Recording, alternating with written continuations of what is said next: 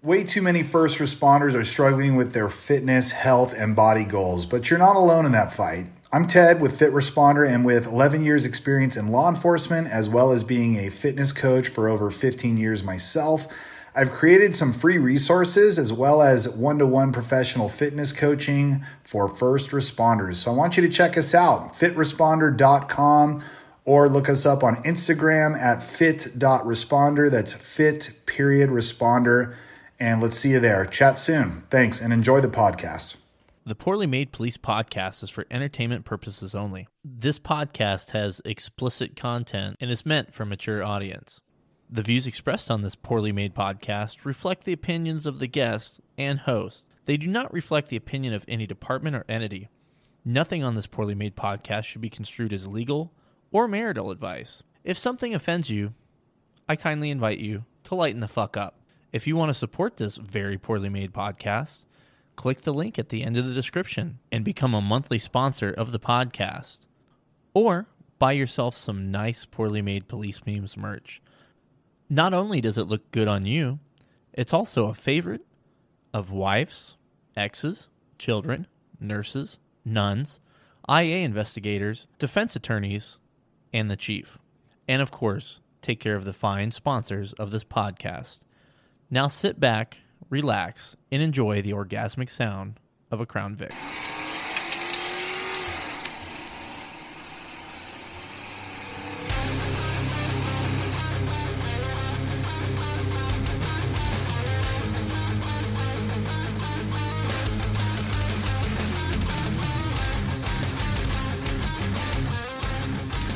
Now joining the podcast, a longtime friend and lover of the podcast, I have the one, the only, the man of the mountains himself, Professor Scotch. How are you, buddy? Good, man. How are you? I'm really good, dude. Uh, before we get into everything we're going to talk about in the podcast, I just I want to talk about how traumatic it was for you to be here when when Lenny was just taken from us too soon. Are you are you doing okay? I'm doing I'm doing okay. Um, you know, my my therapist, we still got some stuff to work through. You know, I was there during the event. I witnessed a, a, a lot of things. Um, some that I really don't want to talk about right now. Do you think we should have a moment of silence for Lenny, real quick? Let's have a moment of silence for Lenny. Okay.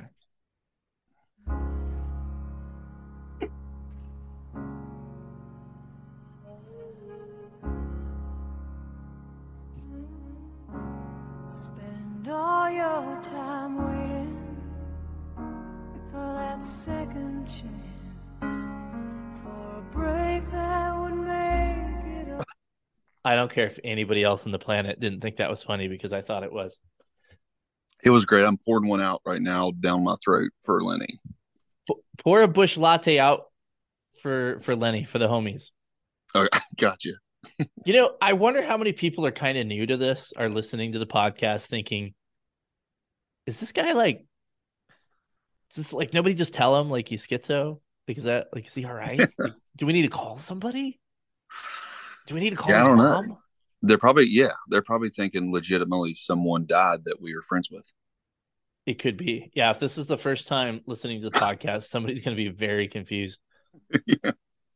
So I said you're a man that needs no introduction, but Professor Scotch is a longtime friend of the podcast. He's a cop in the wonderful, wonderful state of West Virginia.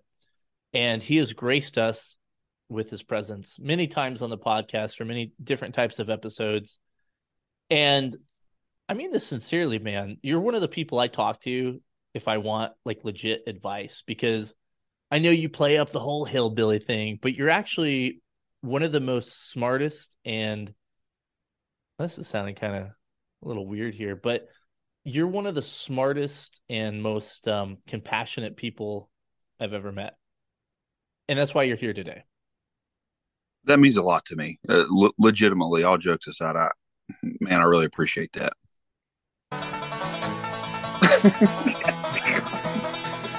we had to bring it down a notch. We're evened out now. We're ready to roll. We're evened out. Okay.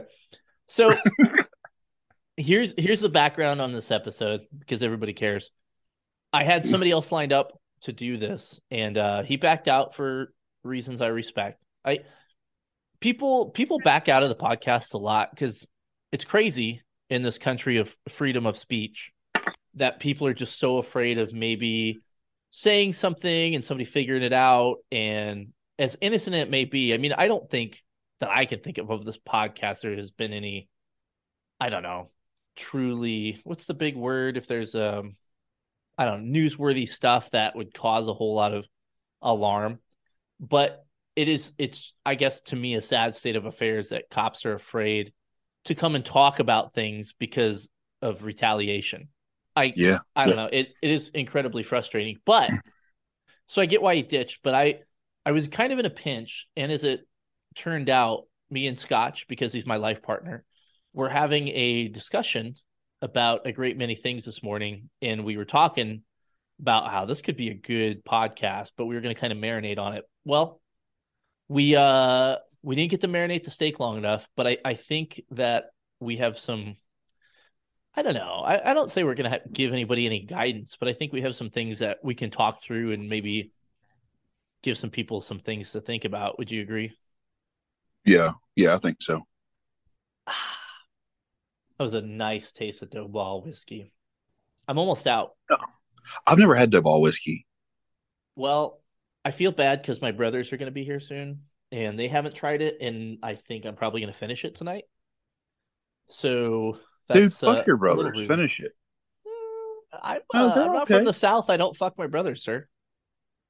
Well, don't knock it till you try it. My life is so much easier now that I have that on the soundboard. It's just ready to I'm go at all times. I'm so glad that you found the good, the, the good banjo one. Like the, There- I'm sorry, the more gooder. of- It reminds me of Mr. Deeds, where it's like, we wasted the good surprise on you. Or not Mr. Yeah. Deeds. Um, I know what you're talking about. It Big was, Daddy. no, yes. yeah, Big Daddy. Yeah, Big yeah, Daddy, yeah. I, I swear to God, we're going to talk about what we're going to talk about in a second. But I just watched um, Adam Sandler's latest movie on Netflix, Hustle. yeah. I liked it. I watched it with the boy, and uh, it was you know it was a fun little basketball movie. Had some some good lessons about I don't know not giving up and not quitting. I would, and it had some little bit of Ad- Adam Sandler humor in there. I, I I thought it was pretty decent. I don't know if you've seen it or not. I haven't seen it, man. I'll be honest with you. Um, growing up, probably younger than I should have been watching Adam Sandler movies. Uh, so Happy Gilmore. I'm sorry, let me back up. Billy Madison, uh, Happy Gilmore. I grew up on those two Adam Sandler movies, which weren't weren't his first movies, but they were probably some of his first big movies. And that was comedy gold, in my opinion. I absolutely love both those movies. Watched them religiously um, on the the VHS and the DVDs, and of course now I've got it, you know, saved on my computer um, or on my TV. It's it's those two were awesome, and I feel like after that there wasn't. I feel like Adam Sandler kind of trickled off. Um, So I still- sorry to interrupt. see, that's that's Billy Madison, and that's that's comedy gold. I just feel like he changed a little bit, and that's okay. Um, he's still doing good things, but I really liked I really liked um, Adam Sandler and Billy Madison. I'm sorry, um, Happy Gilmore. Um, those were awesome, and there's never been anyone any other ones like that. They'll treat you real respectable like. I uh I tend to agree with you. There I think there were some moments in some of those other movies. It's been a long time since I've seen The Wedding Singer, but a lot of people seem to like that one. Sir, Um, I'd like to redact my previous statement. Um, the Wedding Singer was absolutely fucking amazing. I you know what? If I uh, I may have a little free time tomorrow for the first time in a long time. I I couldn't decide what I was going to watch. I want to I want to go watch Daredevil, which is another a story for another day. I need to watch that. But That's. I uh I, I didn't know much about the character until a recent TV show I watched. I'm like, this guy's fucking cool. I need to get into this. Yeah. But Wedding Singer might just be where it's at. Well, I mean, what I thought Big Daddy was a good movie. Big Daddy was good. It wasn't. It wasn't Happy Gilmore. It wasn't Billy Madison, but it was good. Oh, oh, hold on a second. The Water Boy. Okay, I may have, I may have blew my load too early. I've never the been. best of us. I've never been told that before, but this time, Lloyd, I think I blew my. Yeah, uh, W- Waterboy is a. It's an Adam Sandler classic for sure. I'm sorry. I'm sorry. You know, and I liked The Longest Yard. I like that remake. I thought it was decent. It was. Yeah, it was. All right. One I swear to God, we will talk about what we're gonna talk about, but have you he did a spoof of like the westerns, like Crazy Eights or something that was on Netflix. Yeah, I, I never watched it. I know what you're talking about. I laughed, if I remember right, and I don't remember everything about the movie. I laughed a lot, and I remember thinking, I cannot believe they put out a movie like this in this time frame and got away with some of the shit they did. Ooh, really? Yeah, I could be off. Like I'm sure I'm gonna get a bunch of hate mail now, but I just I remember watching it laughing. But I'm I'm easily amused, you know. You guys know I laughed at like fart sound effects and stuff like that. So okay. So the the real reason we're here is not to get super personal. I know, you know, I tell you guys some things about my life, but I, I try to like not get too deep and personal and stuff. I mean, like I know there's some social media people that will, you know, I don't know, post pictures of their kidney stones on their stories and talk about them. I'm just not that dude.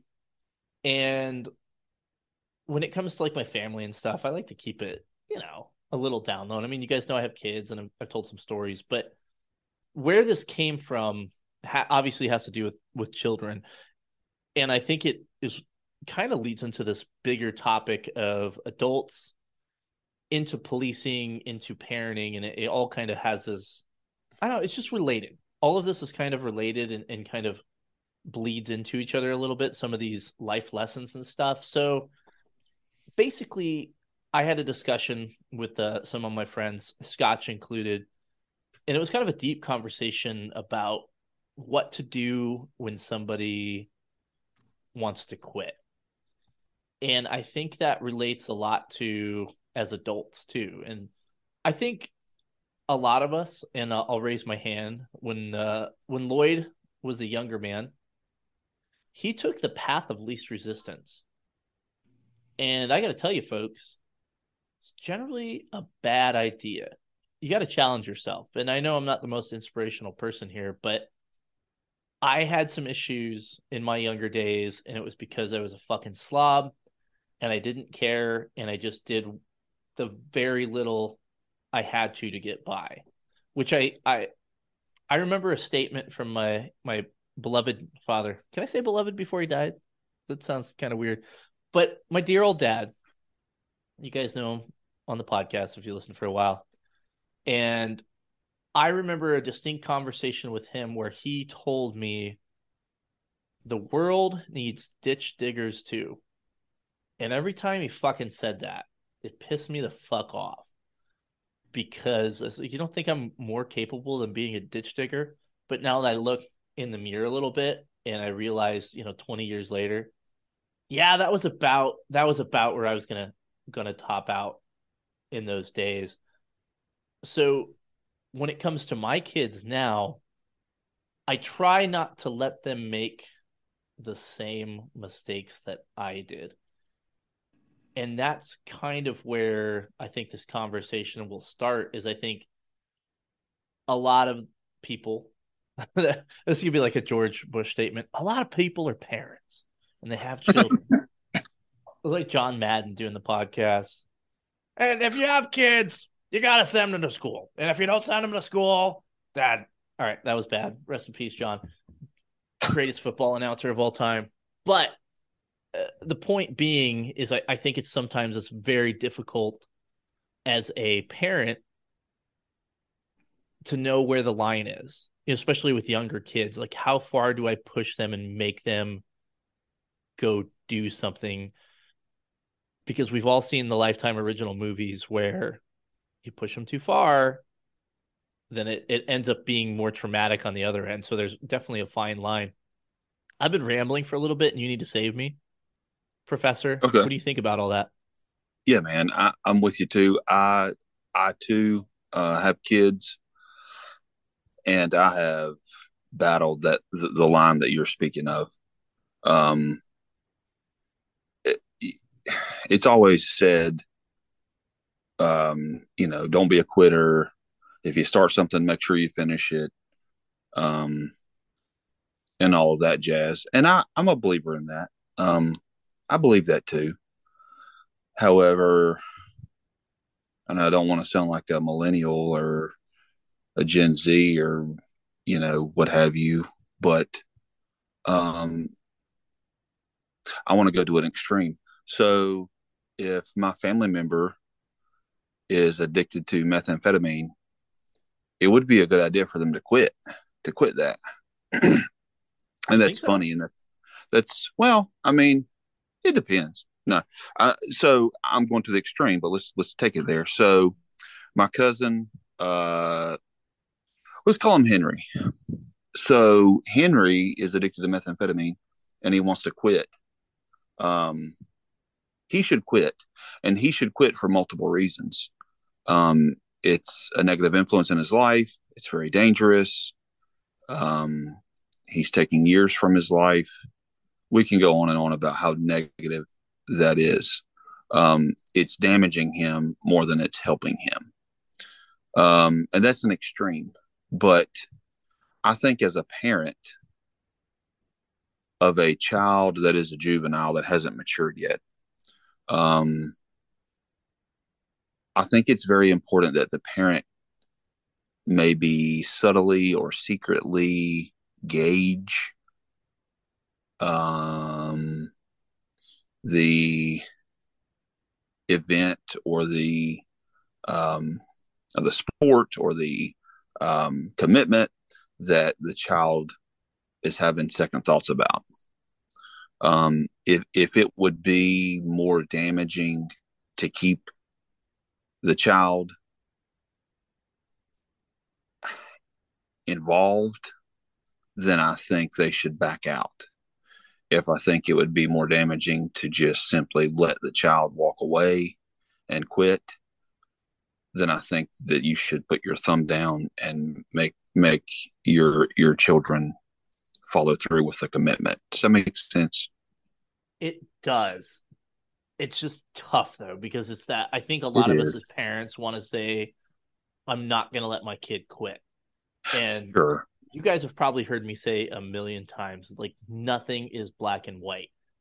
There's so much gray in everything we do, and I think, me personally, I I think you know there's some things that are black and black and white, right? Murder, murder is bad. Well, did Mhm. you murder that guy because he, you know, is a a chomo and and raped a kid? Uh hold on a second.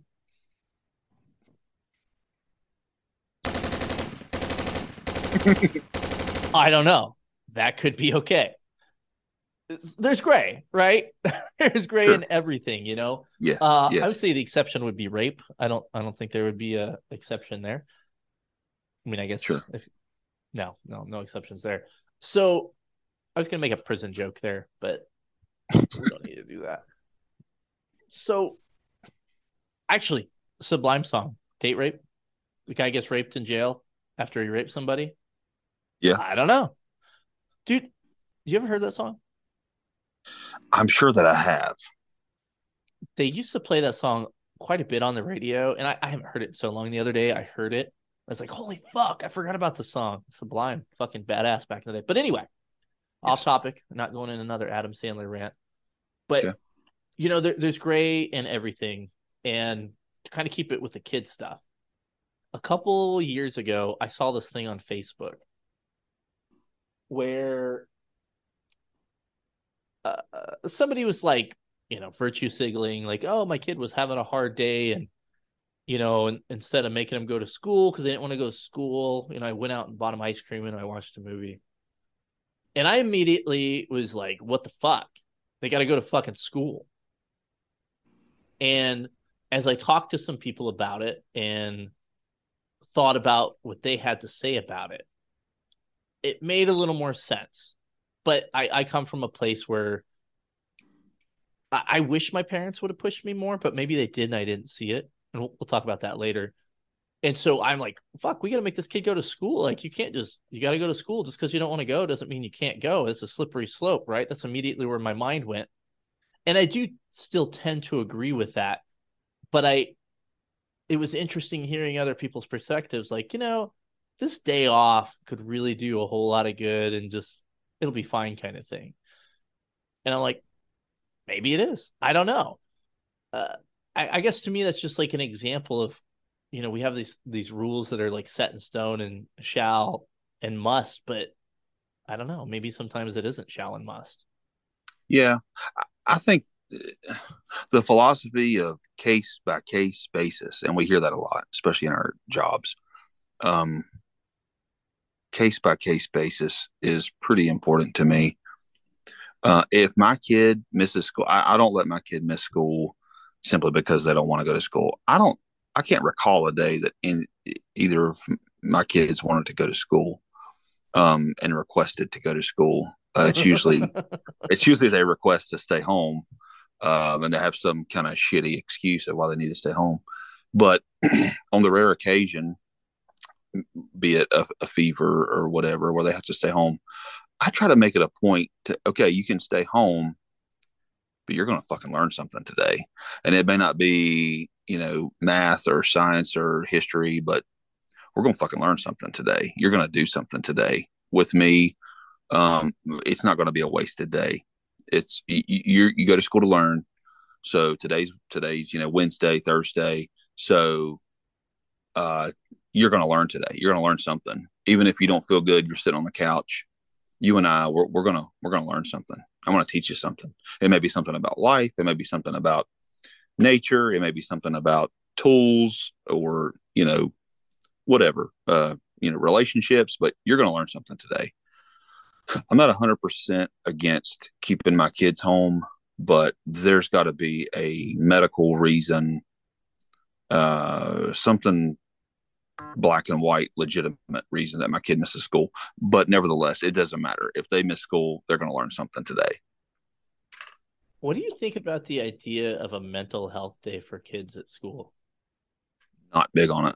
I'm that's my initial response is I'm not big on it and maybe I could be educated a little more in that. Um I know that a lot of and, and I was going to say you don't get a mental health day at work when you're an adult, but I know that a lot of companies they offer that. Um my wife's company offers mental health days. They they're allowed so many mental health days a year. So, you know, I was going to say you don't get that as an adult, but I guess you do. Um, I don't know. I don't know. It, it depends. I mean, if your kid, uh, I went to school with a guy uh, from kindergarten to 12th grade, and he had a little brother. And I want to say it was a, it was one of the, one, a major school shooting happened somewhere in the country. I want to say maybe it was maybe it was Columbine. Uh, I can't remember, but a major school shooting happened, and my friend's little brother got this complex. It, was legitimate. It wasn't an excuse. He didn't want to go to school because he was afraid his school was going to get shot up, and he he, he um he, he, his parents gave him uh, sent him to a counselor. It was le- a legitimate issue, and it and it turned out um, he had to be homeschooled. He had a legitimate com- complex. Um, you know, so maybe something that's that extreme, maybe a mental health day is, or some type of mental health leave or whatever is okay. But just because your kid hates school, I don't think that's a mental health day. I don't recall a day of school that I enjoyed. Not not a single day. Uh, real quick, I got a couple points I wanted to make as far as like the, the complex with shootings it is sad. I, I mean, I never, I never worried about that when I was going to school. Oh. About the school being shot up. I mean, and I, I went to middle school one year of middle school, pretty shitty middle school, but you know, like you're worried about like the typical, like, you know, the bullies and, and all the normal stuff, but not like I'm going to get killed in school kind of thing. And sure. it, I, I'm, we're not going to go down that road about, you know, how often it happens and things like that. But I mean, the bottom line is kids are scared of it. I mean, one of my kids is anywhere we go, terrified. School, he's worried about getting shot at school. He's worried about getting shot at the mall. And it's mm. because of that's what's on the media. That's that's what's being taught to the kids. But I mean, as much as we shit on the media, I mean that stuff does actually happen. Is it I, I don't know. I don't want to go totally down that road, but I, I will just say that it is it's sad that that's something that kids have to worry about. And that's you know as adults that's something that we have not gotten right yet. But as far as the mental health day stuff for kids because i asked you i immediately would say no prior to that conversation that i had with some people that don't necessarily sh- share the same world points as me but just talking to them about this whole like fucking kid didn't want to go to school so you got him ice cream and watched movies? Fuck that shit as we learn with you know if you're an FTO, which I wasn't, but I'd assume FTOs learn is you have the di- different learning styles of different recruits that come through. Maybe it's for the greater good to all right, let this kid cool off a little bit, have a day. I just me personally, I get worried about like, oh shit, it worked. Cause I know how I was. Well, that shit worked yesterday. Mm-hmm. It's gonna work today. And mm-hmm. it's it's a slippery slope with stuff like that. And I think when you first have kids, you just think it's going to be like one of these things. Oh, they'll go to school, they'll do this and that. You don't you don't realize, you know, they're little people with little emotions and and think different things and have all these little things going on in their world that you know gives them anxiety and why they don't want to go to school. But I guess to kind of go more towards what kind of the conversation we were having as far as how far do you push them? I, I think as as it is with just like going to school, you you have to go to school, and I think that's what makes other ob- obligations a little tricky is because like legally they have to go to school generally in, in a sense where you know if they want to quit girl scouts if they want to quit soccer they want to quit basketball they want to quit whatever there's nothing stopping them from doing it. There's no you know binding agreement. There's no you know, they quit, they quit kind of thing. But I think as a parent, it's really dangerous when you push your kid towards something that they really hate because I think there's a line you may cross where they don't trust you, which is a big fucking deal. And I get it. You're there, you know, you're not their friend, you're their parent, but I, I think there is a level of trust when it comes to those kind of things. Like you know my my parent doesn't take me seriously when i i tell them these things that i really hate this and they come home crying and stuff. Uh and then there's also that like i think opposite and equal side of that is you made an obligation. You need to see it through because i think if you start young and you have this pattern of not fulfilling obligations i can raise my hand as being a person that did not fulfill obligations when I was younger. And it took me a long time to correct the course. And I think people maybe like, well, you fucking quit being a cop. So maybe it isn't correct. That's for you to decide.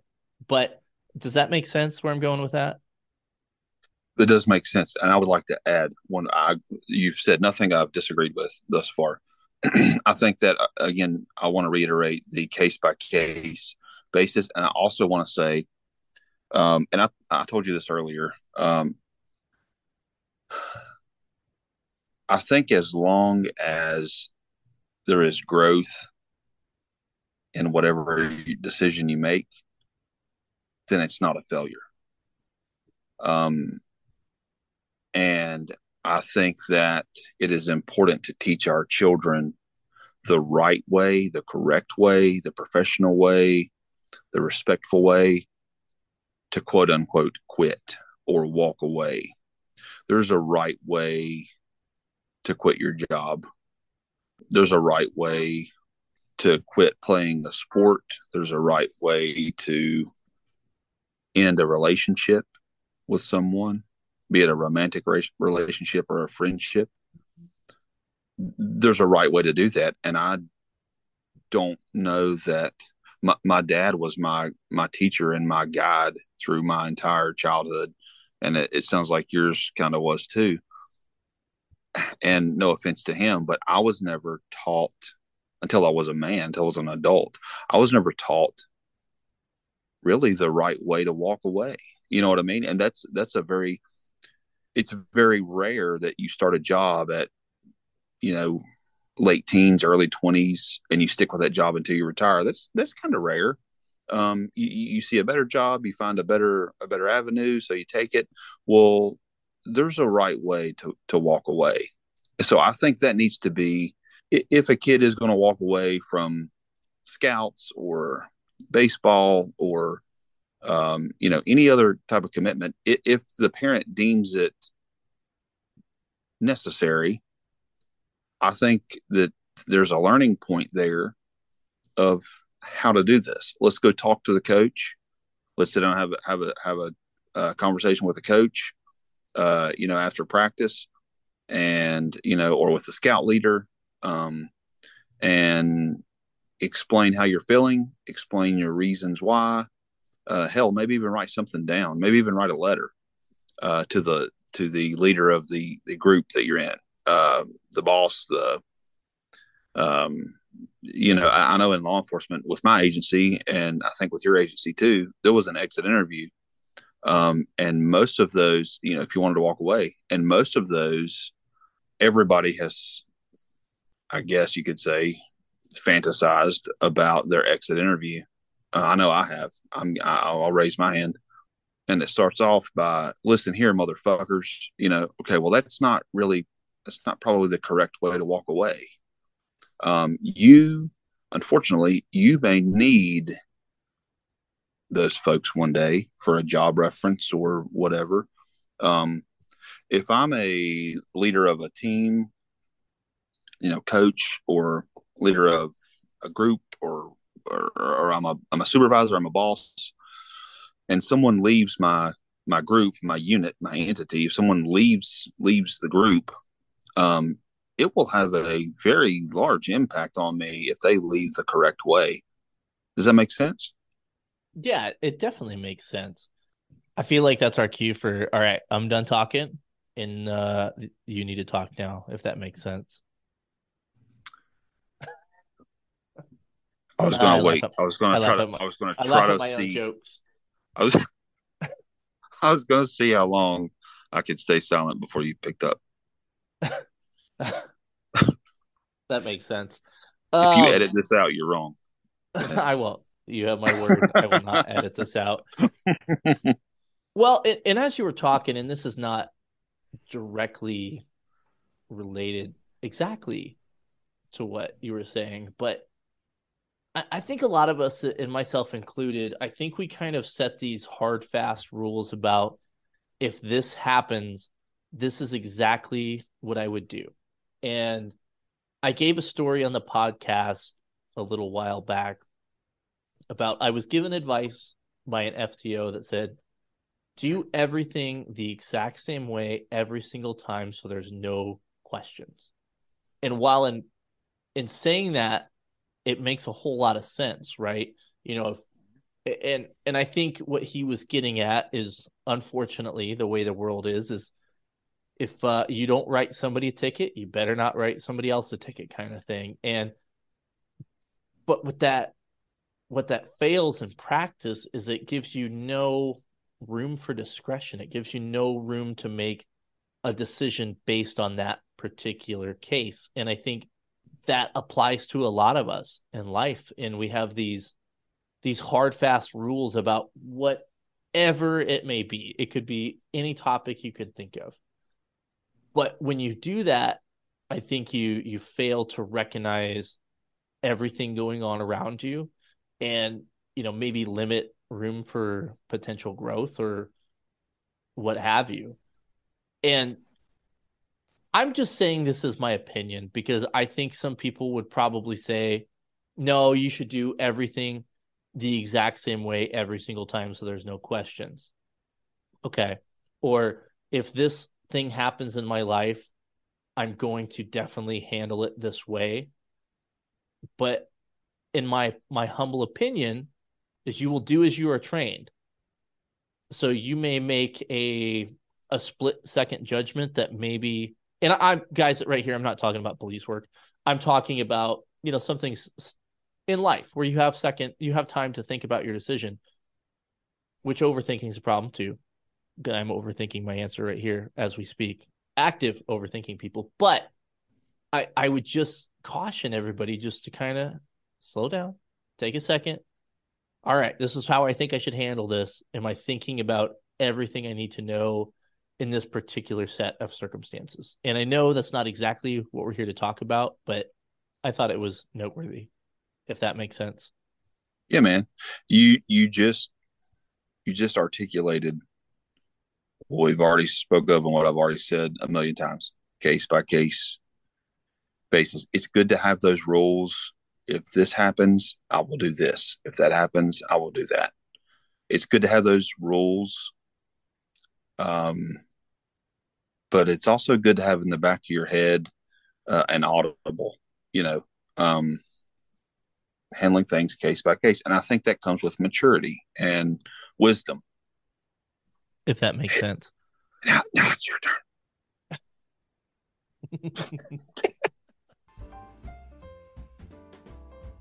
Oh, hey there. The holiday season is upon us. Bedazzle your Christmas tree with PMPM ornaments via K Fonta Designs. Or get your friends, coworkers, and family PMPM merch. Or fuck everyone and treat yourself. For the nerds like me in your life, give them the gift of a PMPM coin or patch from Ghost Patch. Otherwise, check out the huge selection of mugs, t-shirts, hoodies, and more in the Poorly Made Police Meme Spring Shop.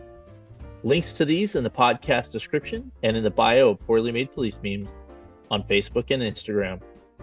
And we'll be back to the podcast.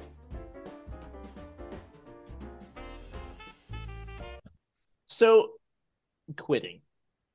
That's the next thing we need to talk about. And you guys are cops, or some of you guys are cops, so you may have figured out that one of us in this group was wrestling the correct way to handle a situation with a uh, a kiddo not wanting to fulfill some obligations. And it's tough. But that that's kind of where all of this is kind of coming from and why we want to talk about it tonight.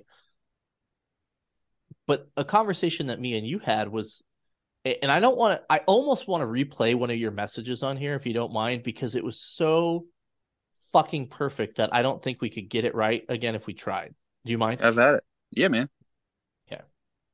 And it's it's not weird that two grown men send each other voice messages throughout the day, right? No, not not at all, man. You know what year it is? It's 2022. I know I'm usually used to him farting and sending it over. There's no way for me to type out in text what a fart sounded like, so I just send the actual live footage. I think it was this one. Let's see. Flip side is life is too short to be unhappy. And if you ain't happy, a lot of times, not all the times, but if you're not happy, it may be your fault that you're not happy. Um, change things up. You're not an old man. You made a you made a, a decision to walk away from that shit. I personally, just knowing what you've told us about that department, I don't think you made a bad decision at all. I really don't. Um, and your friends will be your friends, regardless if you're a policeman or a plumber or a fucking porn star. Your friends will still be your friends. And if you lost friends by walking away, then you didn't lose friends. They weren't your friends to begin with. I don't think that was actually the message. But uh, let's let's talk about it. So we're gonna skip ahead a little bit, folks. Uh, you know what? No, let's let's play this other message and we can we can clump it into one pile of shit here. Okay, That would be a cool topic for discussion. No, I guess it was. Um, I am gonna edit all that out. So, one thing you said that kind of struck with me is is being unhappy, and I think what I was looking for in the message, and I don't remember which one it was now, is you talked a lot about quitting something and how it made you feel.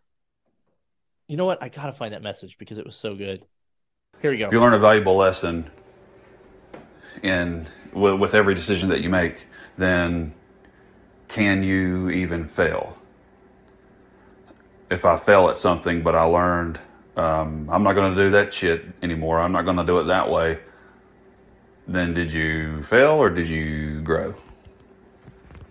I wanted to talk a little bit because we had there was more to this conversation, but I guess to skip ahead a little bit.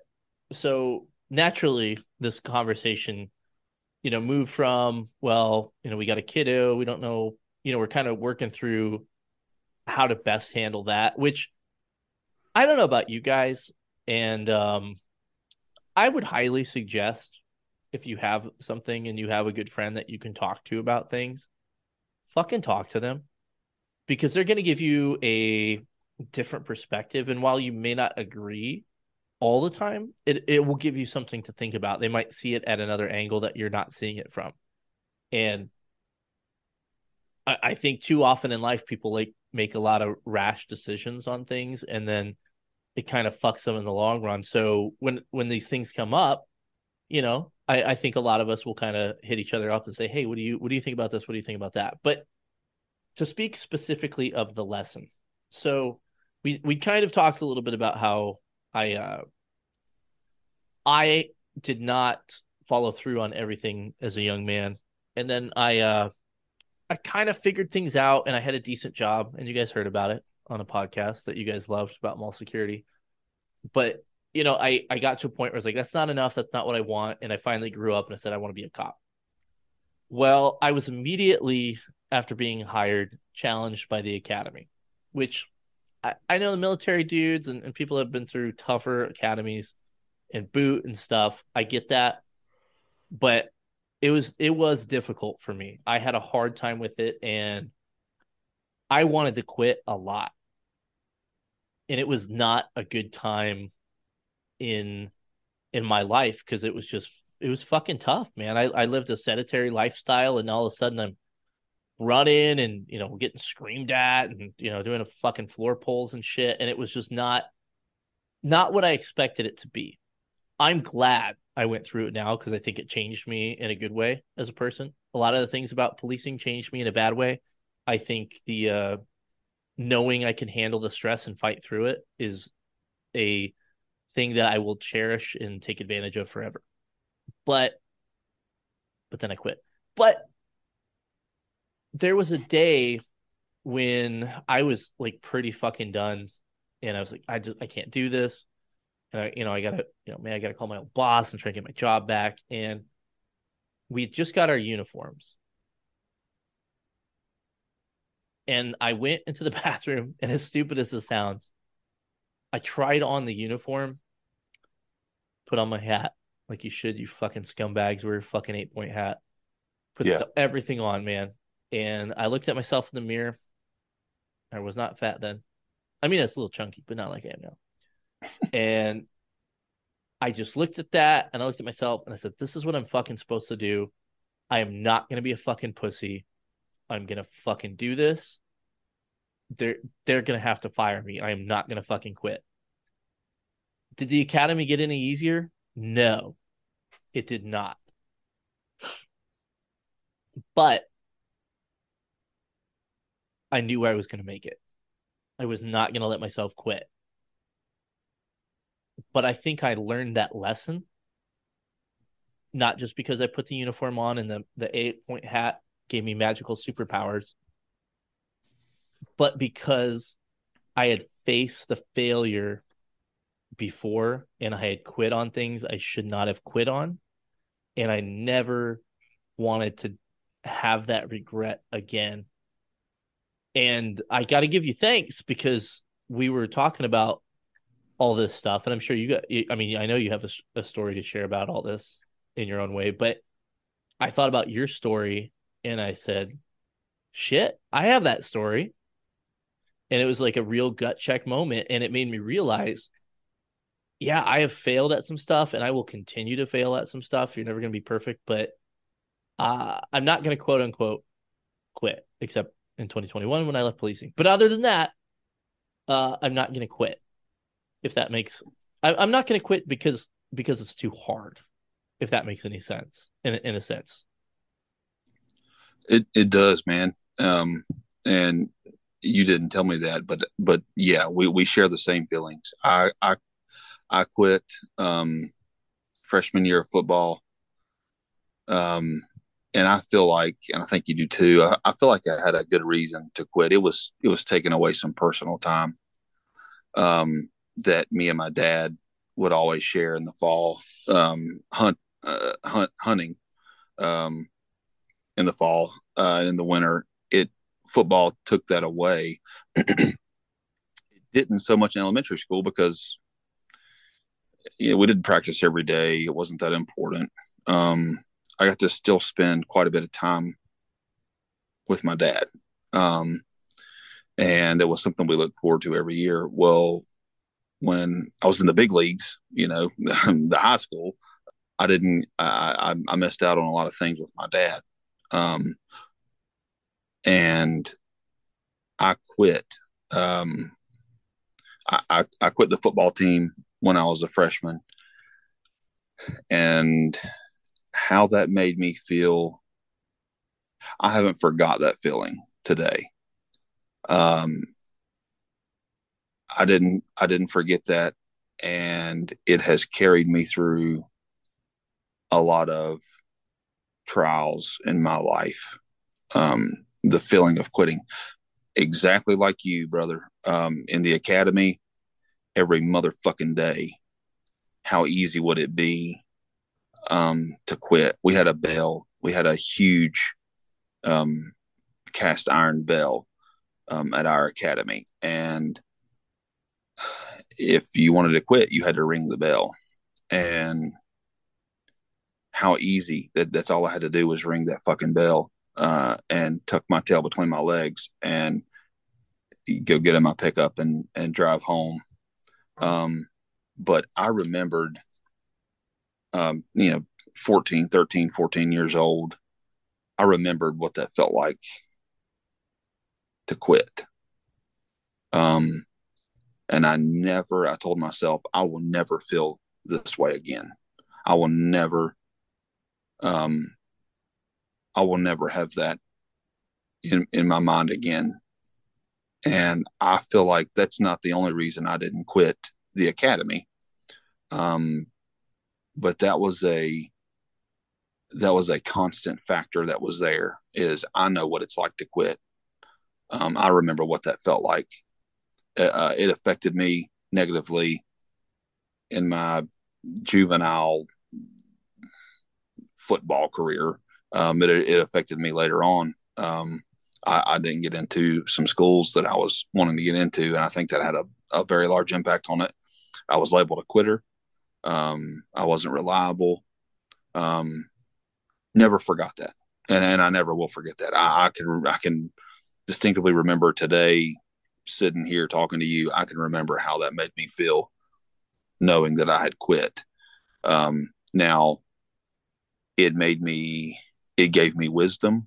Obviously, uh, it gave me a life lesson that I carried and that I still carry today and that I will probably never forget and that I will will drop off to my kids um, about how that made me feel to quit. So and like I said in that in that message um, if there is growth in anything that you do, if there is growth and sometimes you got to search hard for that growth, but if there is some growth and some positive change, how can that be labeled a failure? How can that be labeled um, a, a, a, a loss? Um, there was growth when I quit. Um, I didn't see it at the time. It was a a very lengthy process to see the growth and to to understand the growth and to witness the growth. Um, but That's what she said. Yes, I've I been was- like withholding that for so long. Uh, somebody somebody had said something or I'd seen it somewhere recently and it's really stuck with me is that a quote or something which I usually make fun of the platitudes and quotes, but if you've never made any mistakes, then you've never done anything. Speaking of mistakes, Scotch, I do not want you to look at your computer or your phone anymore, but somebody has joined us and I want you to try and figure out who it is. No! Okay. God! no! God, please, no! No! No! No! Hi, Toby. Tubby. What you didn't let him guess. I didn't have to guess. He You didn't him have my- to guess. I, am an Office fan, sir. Well, you told him He's a to guess, and then you didn't let him guess. Why did I need? We to- said I it at I- the same time. I think we said it at the same time. We did say it at the same time. Toby, you're like an evil slug. What? A, a what? Sorry, it's an Office quote for Office fans only. I love you. I'm glad you're here. I appreciate you. I respect you, and welcome. Thank you. I thought you called me an evil slug.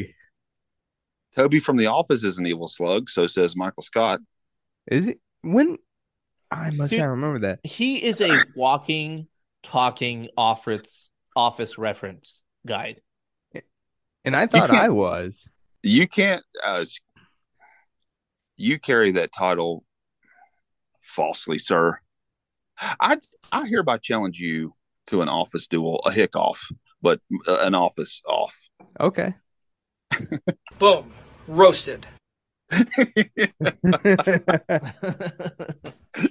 Identity theft is not a joke, Jim.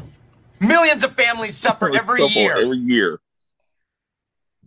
I don't know how to do an office off, so that'll have to wait for Okay. another day. But Toby, I don't know how long you were here because I haven't looked at the screen in a while. but we all showed our PP, so it's time for you to show your PP. well, I was gonna randomly just like pipe up because I kind of, I kind of got the, the vibe that you didn't know I was here, so I was just kind of like No trying to surprise you. No idea at all. yeah, I just happened to look down. You should have just farted, man, and then we thought each other farted. that would be pure chaos. yes. that would have been a really good prank. I feel bad. I feel bad now that I talked shit to you as soon as you came on. So I would like to start over. Hello, sir, and my brother. Hello, Welcome. Scott. I miss you. I miss you. I feel like We're after all this is said and done, you and me should get an apartment together out in the woods. we're rutting right now. We are sniffing each other's assholes. Sounds like a good time. You got to be careful though. This guy doesn't even know the difference between birdshot and buckshot. Oh so- God, that's listen. I'm tired of you guys picking on him about that. hey, thank you. It's an honest mistake. Nobody else knows what the fuck we're talking about, but No. that's okay. So I I even asked him if it was a shotgun blast, and he made fun of me. how do you not know? Well, the, I said the shotgun blast. I couldn't zoom in. I had gloves on at the time, and he said no. I was like, damn, that's a really tight grouping. Then He had gloves on, Lloyd. Okay, you guys stop jerking each other off. Toby, You've been wearing two pairs of gloves this whole time. well, yeah, it's the Rockies. we're in the Rockies. Carry God, on, Lloyd. That movie. Yes, sir. We should do. You know, here's what here's what the podcast needs to evolve in. By the way, this thing was going fucking great until you showed up. We were having a real deep conversation, but that's okay. Fuck you. you know, I love you, and I've loved you. Okay, don't just calm down. I've always Uh, said yeah. where where the podcast needs to evolve is we need to do basically like mystery science theater 3000 of all our favorite movies and like live stream it but i feel like there's probably i don't know some issues with copyright and stuff but that could be fun Can I'm I? down. I'm not even going to ask permission. so I watched a movie recently, and it may or may not have changed my life forever. And it was back where where the sluts Fro- line N- well, that changed my life too, but not not. Well, well, ten. Um, nine was okay. Ten, you got to see ten. So, Have you guys ever seen Where the Crawdads Sing? No, but my wife read the book and she was saying that we should read them or watch a movie soon. I saw it's on Netflix. It's stop.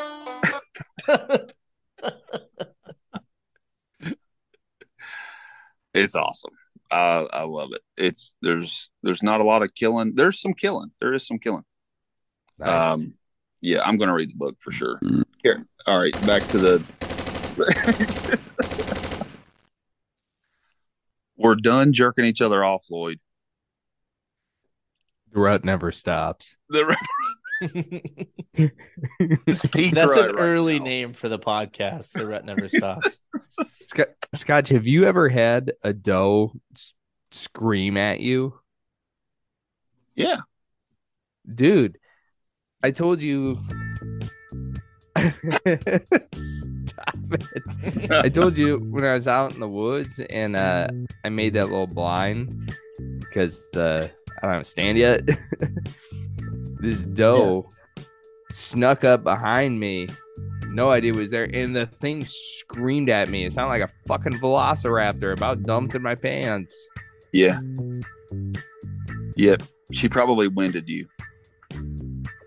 Yeah, You, you get. That's not what. Linda, you That's need what a. It I'm, like? I'm sorry, Lloyd. You need a velociraptor. You need a velociraptor sound bit. Oh, I do turned and looked, and I told her, "Clever girl." Clever girl. I have thought that so many times when I've been in the fucking woods. Yeah.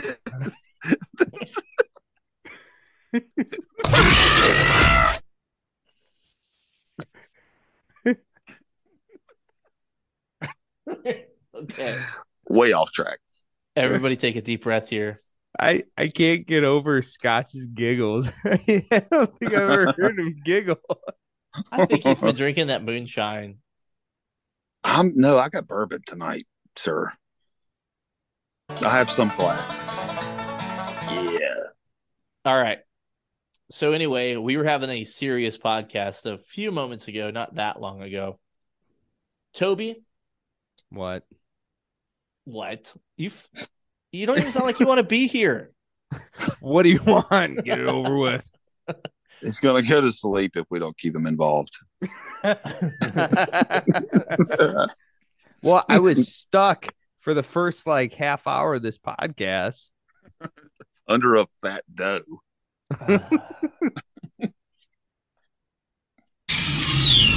All right.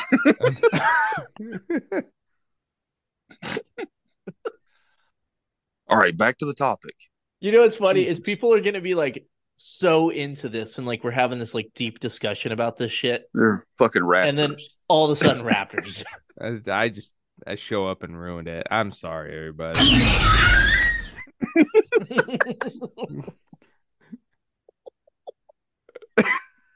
it's not that funny. It's really not. not, but it's I'm laughing a lot. it's making me laugh. We got the giggles. Okay. Deep breath. I can't believe anybody listens to this shit. Okay. So, Toby, me and Scotch were spilling our guts as far as lessons we learned as kids that helped us as an adult. I don't know how far you went into my story, but basically, I was ready to police, ready to quit the police academy, and you know, I put my uniform on, and I remembered how hard I fucking worked to get hired in the first place, and all. You know, I I buried myself a hole deep, you know, younger in life, and I I got out of it. And I was like, no, I fucking I want to wear this uniform. I'm not gonna fucking quit. I remember how it felt to quit. I'm not a fucking quitter. And then I quit. But yeah, like eight years later, so I think that's okay. We'll, we'll get into my shit later. But and then I, I think you were here for most of Scotch's, as far as you know him, you know, quitting football and and honestly, Yeah. like I get, I know why you quit football. I, I agree 100 percent why you did it, but it did have a negative effect, and you remember that in the academy. Toby, do you have any experiences like that that we that we had, or anything to add to that? Um, man, and I know we talked earlier today. Uh, we are talking about sports and stuff, and kids wanting to quit and life lessons growing up. So growing up, um, I had a rule in my house that if you went out for a sport, you had to play the entire season. Um, if you got a couple weeks into it and decided you didn't like it, well, too bad. You can quit next year. Jesus.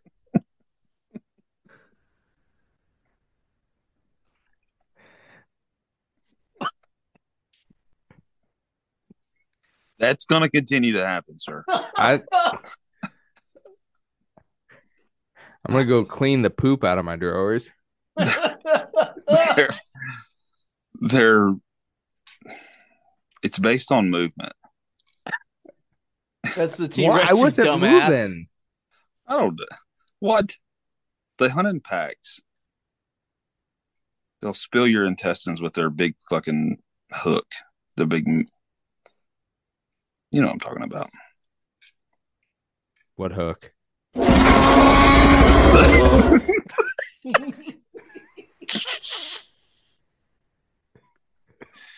From the original Jurassic Park, the first one, when they're in the desert. Hmm. and I'm pretty sure they weren't in a desert in the original Jurassic Park. They They were, were in North Dakota.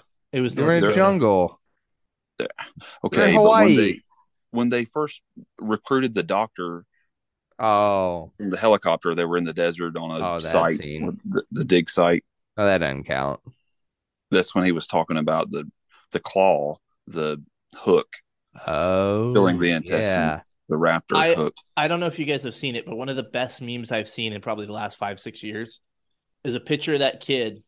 And like, he's like, the moment you're about to be wrecked because you don't know anything about the dinos or something. I don't, I don't remember exactly verbiage, but it fucking, if I can find it, I'll share it because it fucking kills me. I made it. I'll send it to you. Okay. You, you I sent it didn't. to me. I didn't. I bel you're a meme lord. I, I could see it. So actually, that's Toby. Toby does make some fine memes. After 15 oh my god, I'm years so of the sorry. Share the Love event, Subaru and our retailers have donated over Oh my God, a fif- a $250 30 second million ad? dollars to charity. In fact, Dude, Subaru mute it. Sorry. okay. Anyway, Toby, you uh, weren't allowed to quit sports, and it was a lesson you learned, right? That's where you were at. Yeah, that's that's the story. Thanks, Jurassic Park and Subaru.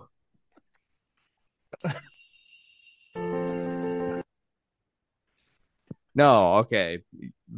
Back to my story. I'm just I'm a little I'm sorry, I'm a little on edge now because I'm worried I'm gonna get interrupted by a fucking Tyrannosaurus. Lloyd, find a find a female whitetail uh blowing. Uh, and- and the line. What? no, A whitetail doing what? Nice. that's what it's a scream. It's a blow. It's a nasal blow. That's what you need to play for Toby here. That's what Okay, I don't. Yeah. I do not want to interrupt the story anymore. I've done it enough. I'm not going to do it again. Yeah, you, that's what you again. want me to think. After the to story. lull me into a false sense of security.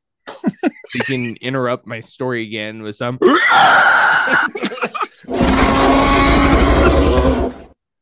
clever girl.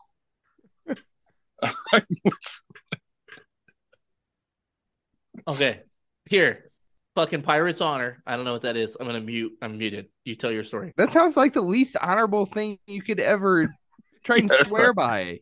Pirates steal and Hey, hey, rape and look at me. Look at me. Trust me. Crackhead's honor.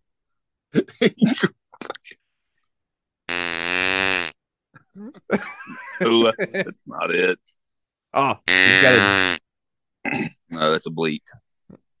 Oh, I thought that was a fart. No, that's a grunt. Toby, please continue with your tell.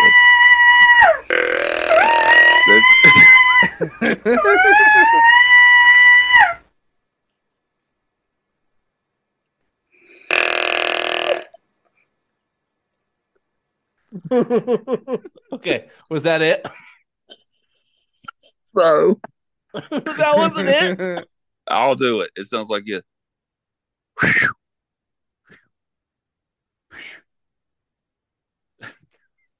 well. Oh, ah! That wasn't it. Anyway, Toby, Pirates on. What? I'm done. this motherfucker has went off the tracks and over the fucking hill. All right. Go t- wake up, Toby. Go ahead. No, I'm awake. I'm awake. I don't think I could ever fall asleep after you scared the shit out of me with the Jurassic Park soundboard. Okay, go. You weren't allowed to quit sports. Yeah, I You wasn't weren't- allowed to quit sports. And mid season anyway. So yeah, I don't know. It you know?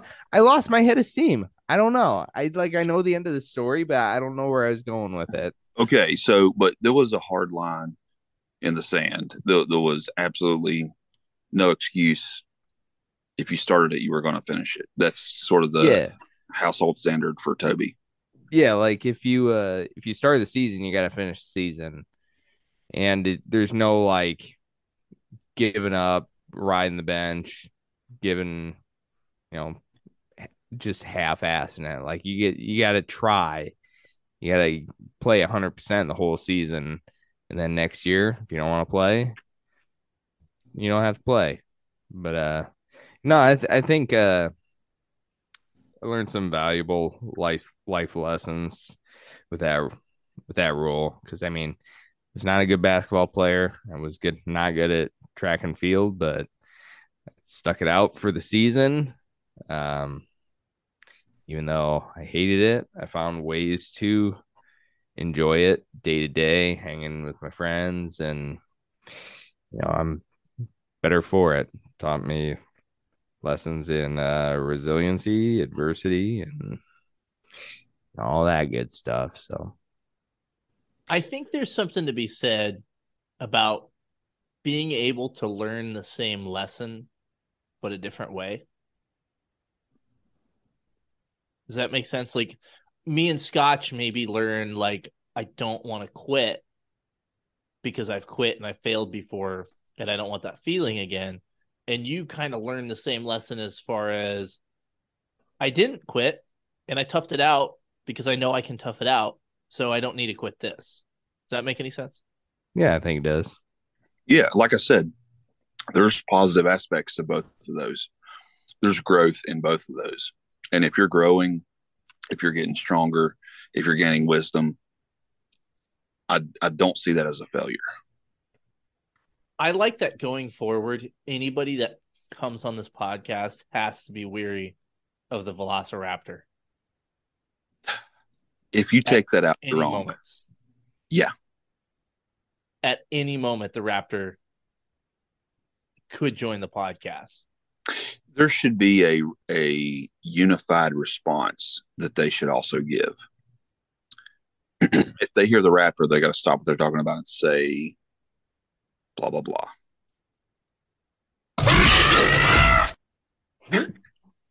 Clever girl. I'm like totally smart now, Scotch.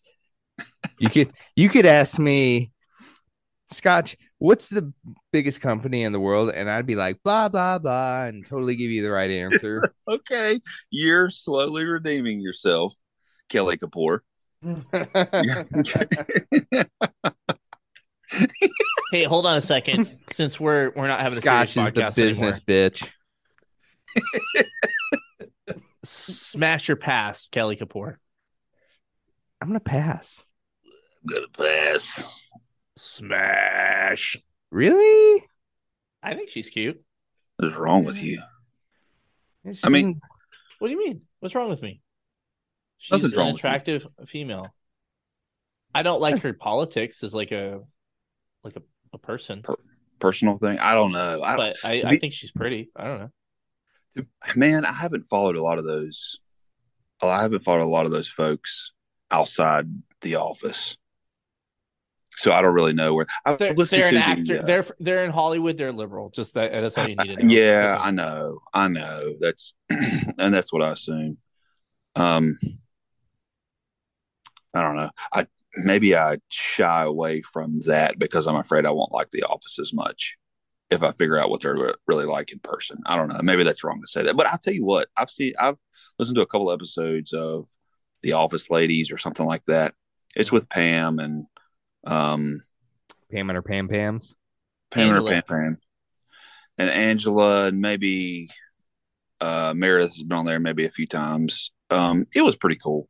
It was it was pretty cool, but um I don't follow those guys. Don't they uh talk about like the behind the scenes stuff and Yeah, making of it? yeah, yeah. But I've heard that it it kind of got into a like way off of the office topics and got into like home decor and shit. What about Velociraptors? I'm I, again, clever girl. I'm not sure that they discussed velociraptors. No, they do. Do, oh, do they? Okay. Yeah. Dwight would probably know a lot about velociraptors. This is the worst thing that could have ever happened to anybody is finding the soundboard. Can we say that Toby brought or Tobias brought the Velociraptor soundboard to the podcast? Should we make an official announcement about that? I think we should. What what uh what are we announcing?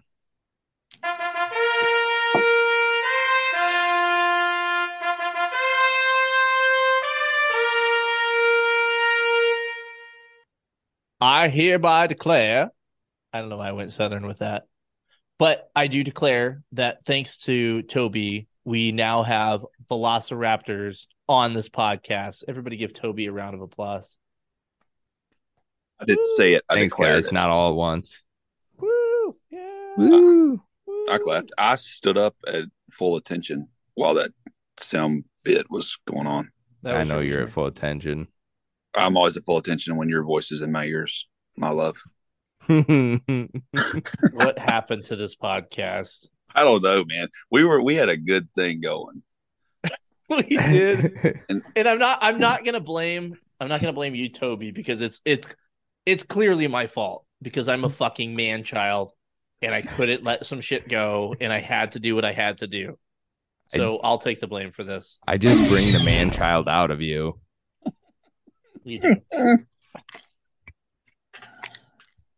You know what we should do for ep- episode 69 is a Velociraptor podcast. Oh my god. Although what episode think is this? This is uh e- either 3 or 4, I think. Oh, we're in ooh, we're into season three. He's in the into season 3. Do you know you're not even talking to Lenny anymore? Yeah. Who's Lenny? Uh, you know, we were we were just remembering him. You want to be in a part of a moment of silence? Sure. I was there. This is not silence. Hit the hit the throw the velociraptor. I was going to. Need some distraction. beautiful. Memories seep from For just 10 cents a day, you can save the Velociraptors of Jurassic Park.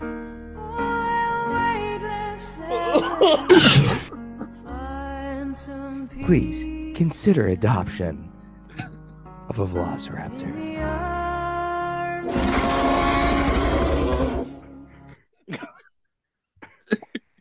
Tyrannosaurus Rex. Small tear, single tear runs down his cheek. This was not at all what we planned, folks, but that was probably the funniest thing that has ever happened on the podcast. Thanks to Toby. You did it. You saved the podcast. You're welcome. You're welcome The for my service. The new uh, title is Toby said saves the podcast. Oh, hey there, guys. It's your host, Tobias. Tobias Saves Christmas, Volume Three. oh God, I can't wait for the Christmas episode. yeah, So, well, it's already happened. If you're Well, no, listening to this, No, it hasn't. no, it hasn't. Well, the This is recording would have happened, but but the the Christmas episode I think actually comes out on Christmas. I'm gonna hang on to it. Oh wait a second. Uh, I was thinking the no, it Friendsgiving episode that's already happened, Yeah. but it's not Friendsgiving yet. The podcast might not even exist after Friendsgiving. There was a Yes, it lack of editing and some. Toby, I'm gonna edit that out. I am gonna edit that out. Thanks. so w- I, I think there's obviously I think through failure there's there's some lessons to be learned. I and this is just me. I, I think there's a big difference between confidence and, and cockiness. If I hear a guy talk a lot about themselves, I immediately think douchebag. Immediately. I don't care if they save kids from, you know, well. Uh, Like, well, he saved the kids from the well because he wanted to tell people he saved kids from the well, not that he wanted to save kids from the well. I don't know what that has to do with any of this that we're talking about, but we're going to talk about it. Am I off Okay. base for that? I, I just like I've I've noticed a plethora of people seeming to have shown up in the social media world, especially for law enforcement, that talk a lot about themselves and not others and others. And I get a little suspicious of that. But I guess what I'm asking, am I the asshole here? Am I way off base with this? Not not at all, man. If if you do something great, and in law enforcement there there are more opportunities, I think, to do something great. And by great, I mean helping your fellow man. If you do if you help your fellow man and you do something great and you post about it, you tell everyone, you try to let the world know what you what you've done it it takes away from what you've done. It's it's the ironic portion of that is i want to say it was meaningless but if i save you know some family from a burning car and then i post about it and and post selfies with my you know with at the hospital you know following up with the family you've just labeled yourself a douchebag. And everything that you did that was heroic and great is meaningless. I like to hear stories or you know whatever of my coworkers or or whoever i like to hear stories of their greatness and heroic deeds secondhand i don't like hearing it from them could be because it takes away from what they did Well, and I, this is the point I brought up, but let me counterpoint that to play devil's advocate a little bit. Okay. Is I think often in law enforcement, we don't take care of ourselves as far as giving us ourselves enough credit, and then the Okay. department, the department clearly doesn't give you credit. But I, I guess what I would add to it is, I want people, and I think people should be proud of what they've done, but I, I think I think we can look at these things like let's give you know the you're taking selfies at the hospital of the people you saved. I don't know about that personally. I don't I don't like that. You know, to me it's like the same thing. You know, I'm not gonna shit too much on the gym selfies because I, I think there's some accountability with those too. But you know, if you're fucking working out, you want to flaunt it. You know, I I get it, whatever. But mm-hmm. I I'm trying to be open minded about it, right? I is it something I would ever do? I don't think so. Like if I ever got my fat ass up and out of this fucking chair and did something, I might be like pretty happy about it and maybe the end result I would be pretty excited to share with people. I think, you know, we we beat down too often people's accomplishments when they share them, but I think a lot of it is, is how is it being shared, right? Like I, I guess the infliction of the words or, or how things are presented could could matter a lot. Like I ask people on here a lot of times, like, what's your proudest moment at work? And I I I don't think I can really think of a time where somebody said something wh- where I was like, ah, he's being a douche about it. But the other thing too is I'm asking about it. I'm not I'm not it's being solicited. I'm not just throwing it. up- You know, they're not coming up to me right off the bat and saying, what I did? "Oh, I'm s- guess what I did," kind of thing. Like, and that Uh-huh. it's different than war stories. You can tell when people tell war stories because they're trying to tell it because it's interesting, right? Mhm. And they might be proud of what they did, and they might say like, "Oh, we did this, and that was fucking funny," or "I did that, and that's fucking funny." But it doesn't take away from, I guess, from the message or what it is generally on on how it's presented. So there's the counterpoint to the my own point, if if that makes sense, Mister Scotch. Yes, sir. it does. That's why, and the point I wanted to make is when I see a coworker or family member or anyone, when I see someone do something great or noteworthy, I feel like it is my responsibility to get that story out. So I've seen I've seen my coworkers do amazing things, um, and never breathe a word of it. Keep talking, but you needed that. So that fucking needs to be done. I have seen I have an I have a one of my best friends. I went to the academy with him. Um, I really wish I could say his name because he deserves it, but um, I've I've looked up to him since day one. Um, we room we, we were in in the same barracks together in the same same room. He was actually in the bed above me. Didn't know this this dude's name. We'd been absolutely smoked for a week. Still didn't know anyone's name. We didn't have time to talk and we're laying in the rack at like 4 a.m. We're sweating. We're laying in the rack trying to get God knows how many minutes of sleep. and he just rolls over and looks down at me and says, This is the worst 4 H camp ever. And I started to love him on that night. I laughed my ass off. That's the first time I laughed in the academy. And I have loved that man seriously with all my heart ever since. He is my brother. He is he is one of my best friends. Um, and he has done amazing things, and he has never, not once, ever, ever spoke a word of anything great he's ever done. But he is he's a personal hero of mine. I look up to him. Um, so when that motherfucker does something great, I make sure and tell everyone I can tell, um, because I know that he's not going to tell it, and I feel like that way he gets the credit that he deserves and he again he he doesn't have to tell it i'm telling his story for him Toby, what do you think about all this? wake up toby you piece of shit Oh, good morning, Scotch. hey buddy Hey. Did you just get done telling stories of heroism and philanthropy and Lloyd, No? hit him with the hit him with the Okay. fucking raptor wake his ass up No, no, no, no, no, no, no.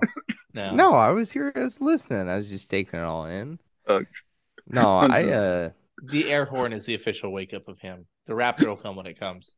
no, the official wake up of me is you calling me. no, I uh I believe in the silent professional. Um yeah. I yeah find the most badass dudes that I've ever met, I've ever seen, don't breathe a word of the the great things that they've done.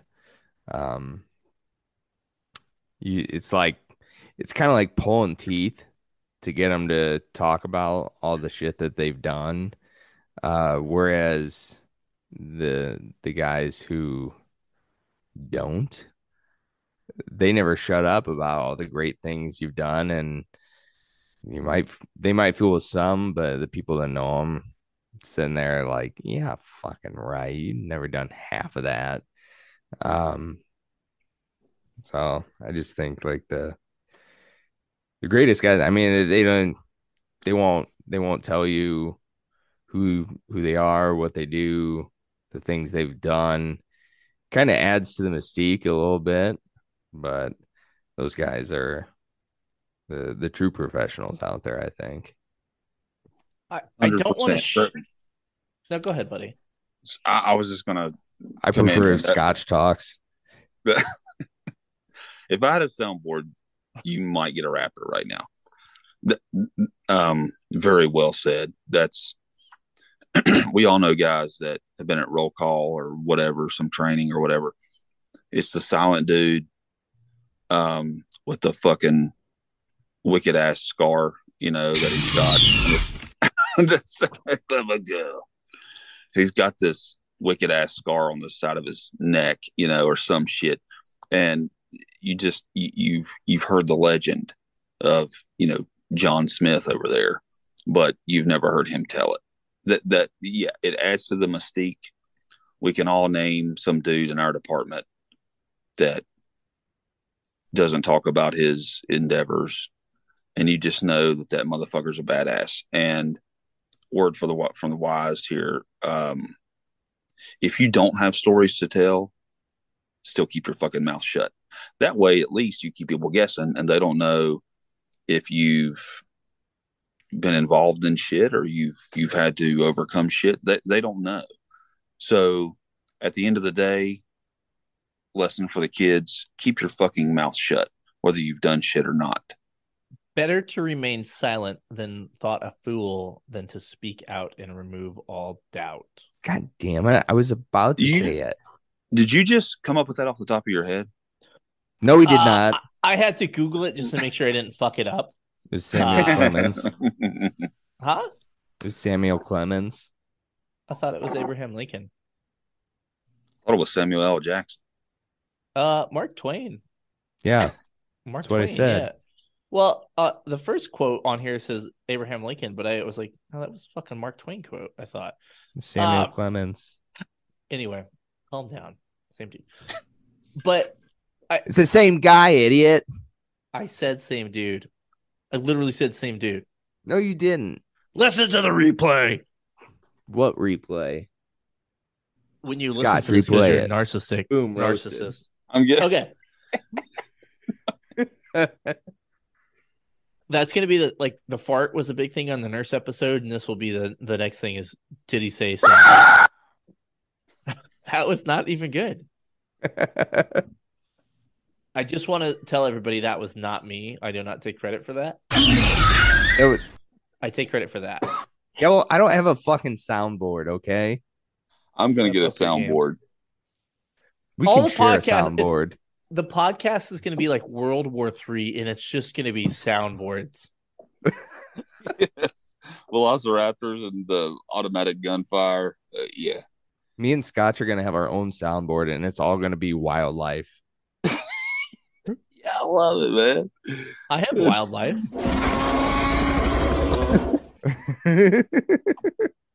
Tobias, right. do you um do you uh do you turkey hunt?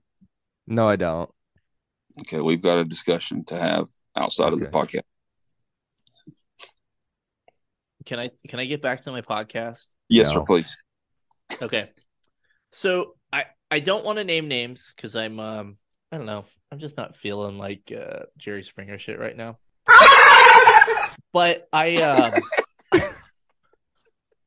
Was that you or Scotch? It wasn't me. It wasn't me. I uh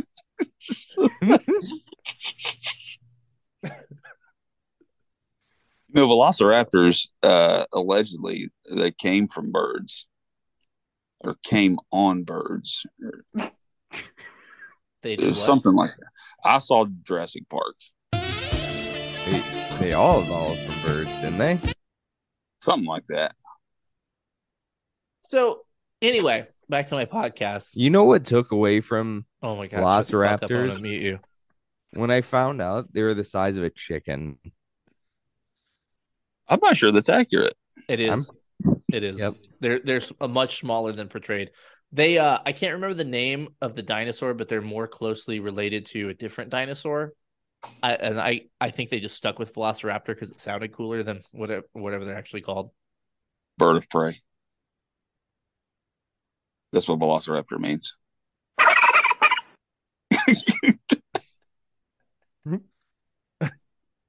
Okay. Reminds me Ah. of the the first Thanksgiving when all the pilgrims and natives were sitting around eating roast velociraptor. I can, I can feel Lloyd wanting to slap you. And I, Hey, I, I, de- like I deserve this because I started it. I can't. It's give and take, man. If I can't take it, then I can't do it. That's what she said.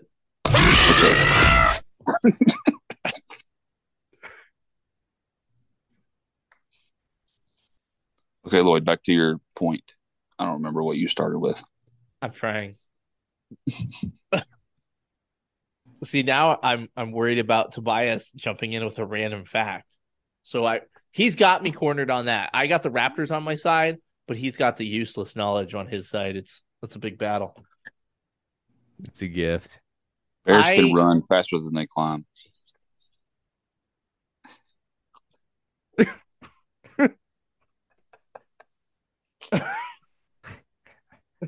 I seen it.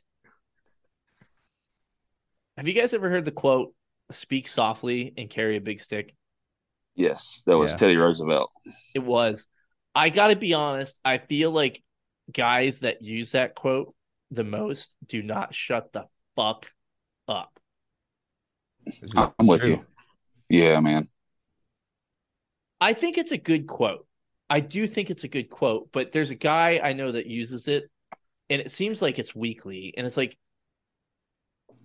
at least for what I do, I know I'm not speaking softly or hitting soundboards softly, so I don't think it really applies to me. Uh, but I, I, I don't know, man. I, I get that quote, and I, I really believe in that, especially on the job. Right? I, I think what the public expects out of cops is sometimes not what we want to do. You know, we want to. I, I have lots of thoughts as far as professionalism with law enforcement, and this coming from a guy that you know makes memes about telling people to shut the fuck up, or maybe telling people to shut the fuck up. But I, I think, Ah, God, I can't stop thinking about Velociraptors. but I- I, I guess the point I was getting at with all of that is I do really believe in that quote, and that kind of ties into everything we were saying, which is wasn't really something that I really plan on talking about today, but I think it's kind of relevant all to this like way of conducting yourself and learning from failures because where I think it'll tie in, at least for me, is being a cop and knowing how to talk to people. I think that's a lesson that some people never learn in law enforcement. We've all been there. I am I am not perfect. I have said some shit to people that was not professional. I should not have said to them. And you know, people will defend it and say, "Wow, you're having a bad day," or this and that. I totally get that. I get that, and I think uh, as humans, we're gonna fuck up. That whole thing I said earlier is, if uh, you never made a mistake, you've never done anything. But I, feel like there's a lot of people. I don't want to say a lot of people. I don't want to pigeonhole the profession, but I think some people never learn that lesson of you can't not everybody understands you for you and sometimes you have to communicate differently to to get the call handled in the best most appropriate way and again going back to that earlier conversation i know you weren't here for all of it toby but we kind of talked about being able to to audible a little bit you know? Like when you have marshawn lynch and you throw it on the goal line bad call. But you have to have the ability to audible in some things. And i think too often we just kind of this is this type of call. This person's pissing me off. This is how i'm going to handle it.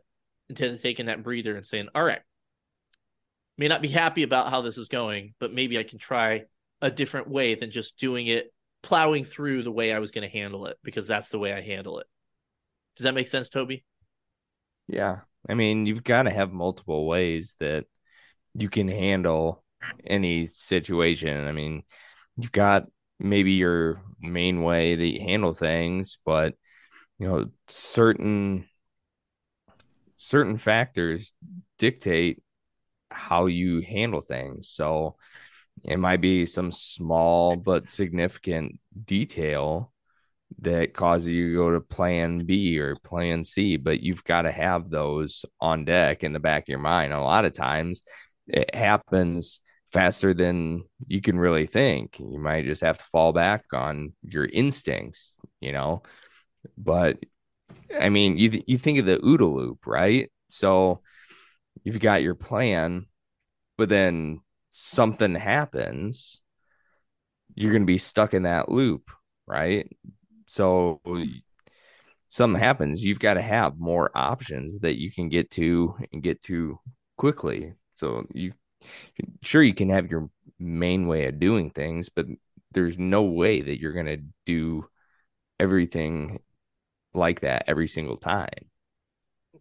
Correct me if I'm wrong, but you've seen that dude, right? Or gal that wears a uniform and it does not matter whatever call they're on, there is no change. Yeah. hmm I think it's important to have a baseline, a, a baseline of lines that you don't cross. I'm going to be as professional as I can be. I'm going to be as courteous as I can be, or as they allow me to be, um, on every call, on every domestic. You know, I'm going to have in my head, I'm, okay, their emotions are high.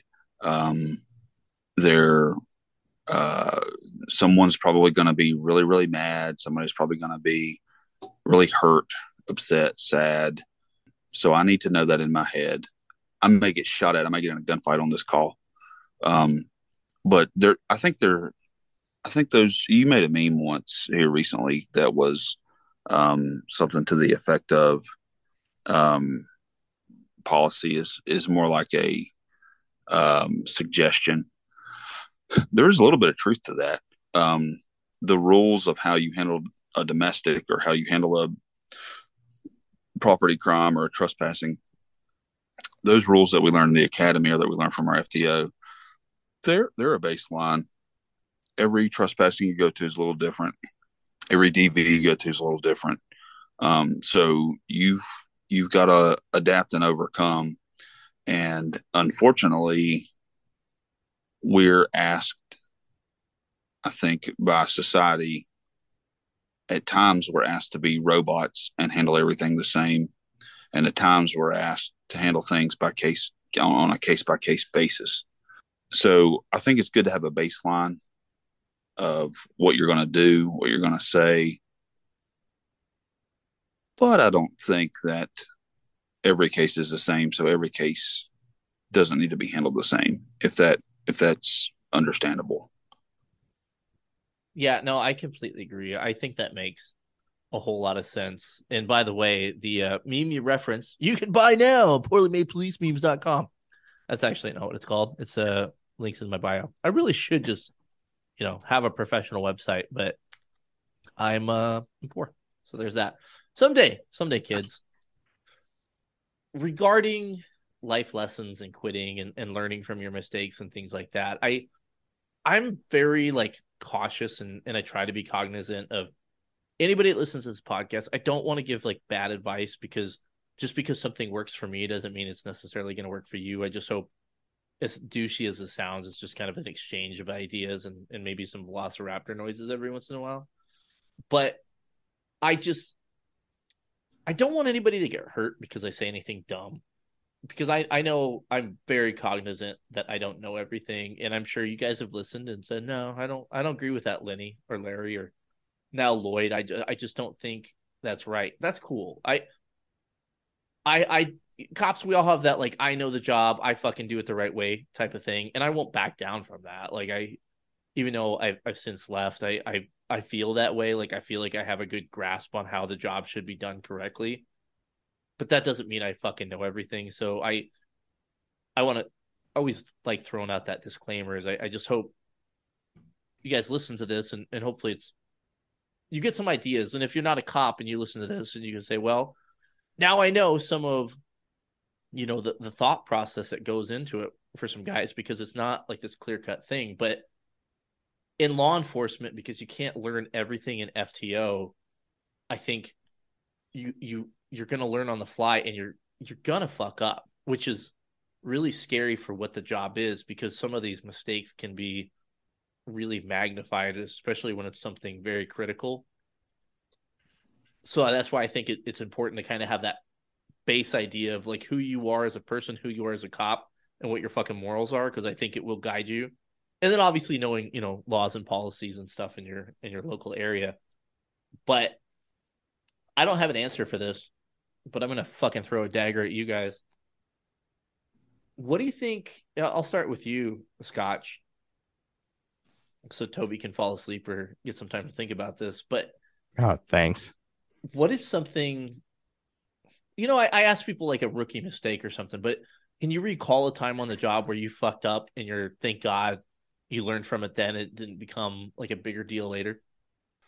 man i i'm sure i have millions of um examples if i could sit down and write them out uh one that comes to mind which is probably a poor example um so we're taught in the academy or you should be taught in the academy uh prisoner exchange so if tobias you know is getting off work or whatever he hands me his prisoner he's arrested someone during his shift and i'm we're shift change and um, you know, you should always before you set a prisoner in your in your cruiser or before you transport or what process or whatever, if you are receiving a new prisoner, you should you should conduct a search of their person. Um, even if your buddy, even if Tobias says, "Hey, man, yeah, I've already searched him; he's good." Okay, you should still conduct a search of their person because you're taking custody of them. Um, I was taught that. I was trained that. I, I knew that. I knew better. Um, but I was a young, I was a young officer, and uh, actually, my supervisor, my sergeant, had made an arrest during his shift, during a, a day shift.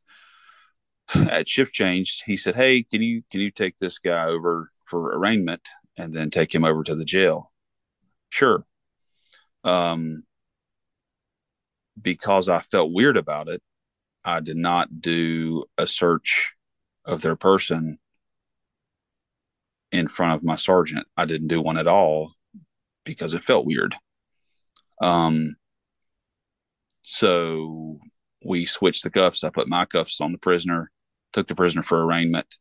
At the arraignment, of course, they had to sign paperwork. So I took them out of handcuffs to sign the paperwork.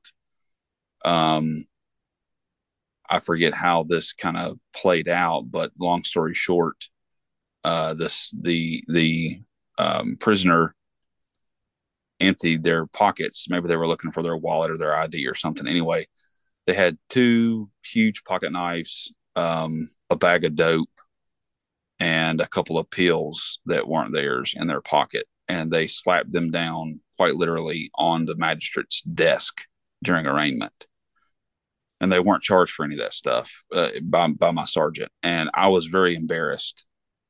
Um, rookie mis- rookie rookie mistake. Um, I should have patted down, you know, the prisoner that was now mine and my responsibility. Um, that could have been bad. Um, the magistrate could have got stabbed in the throat. I could have got uh, stabbed. Um, luckily, there was no drama with that, and the prisoner was completely fine. Uh, my sergeant did not do a good job patting them down. The stuff was just in their pockets.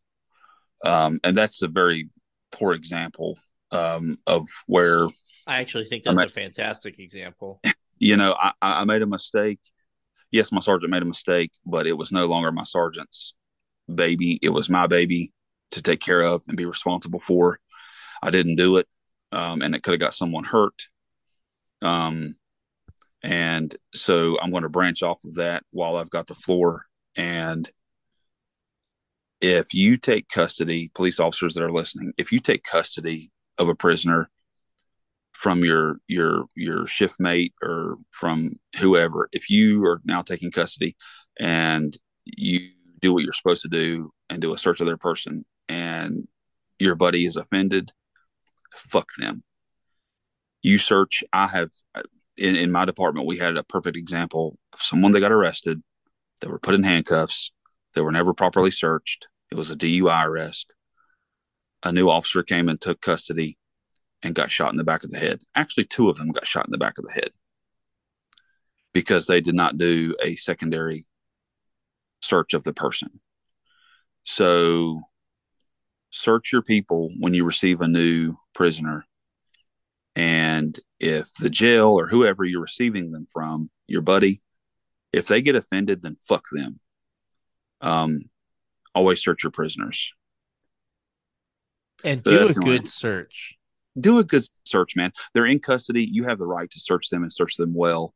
um, th- th- they're especially if they're if they are under arrest, if you're not doing a Terry frisk, um, if they are in custody, you are allowed to search their person and search them well. Do that. It's your, you quite literally your life depends on it, and your buddy's life depends on it. This isn't my story. I got a worse one, but I remember there was a couple of times where you know you search somebody, you think you got it good, and like you know they got like a, a little baggie of dope in some weird place. You know that's fucking embarrassing. But can you imagine a gun, a knife? Just just do a good search. You know, Mhm. Eh, T- Toby, if you're awake, it's your turn. Dude, I'm awake. Well, Scotch kind of got off on a tangent. So I what was the original question? Oh my god!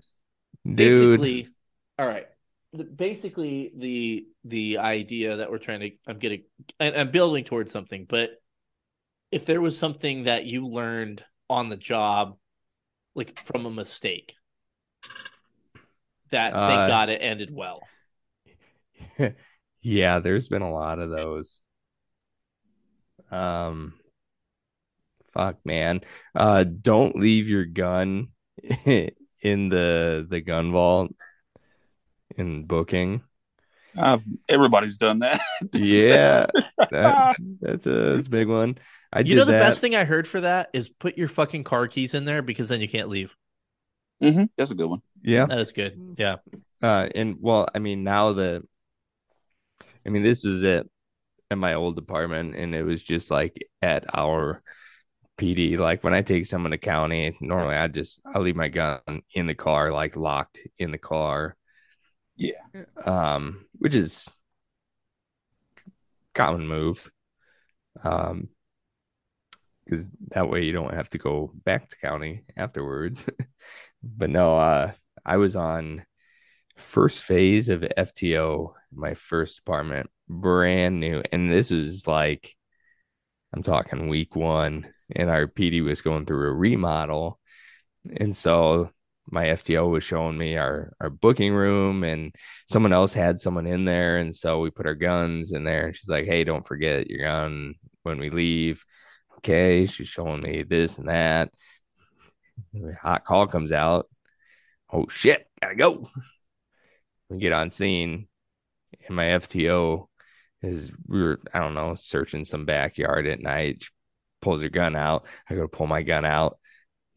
Empty holster. Fuck. What if you encountered a raptor?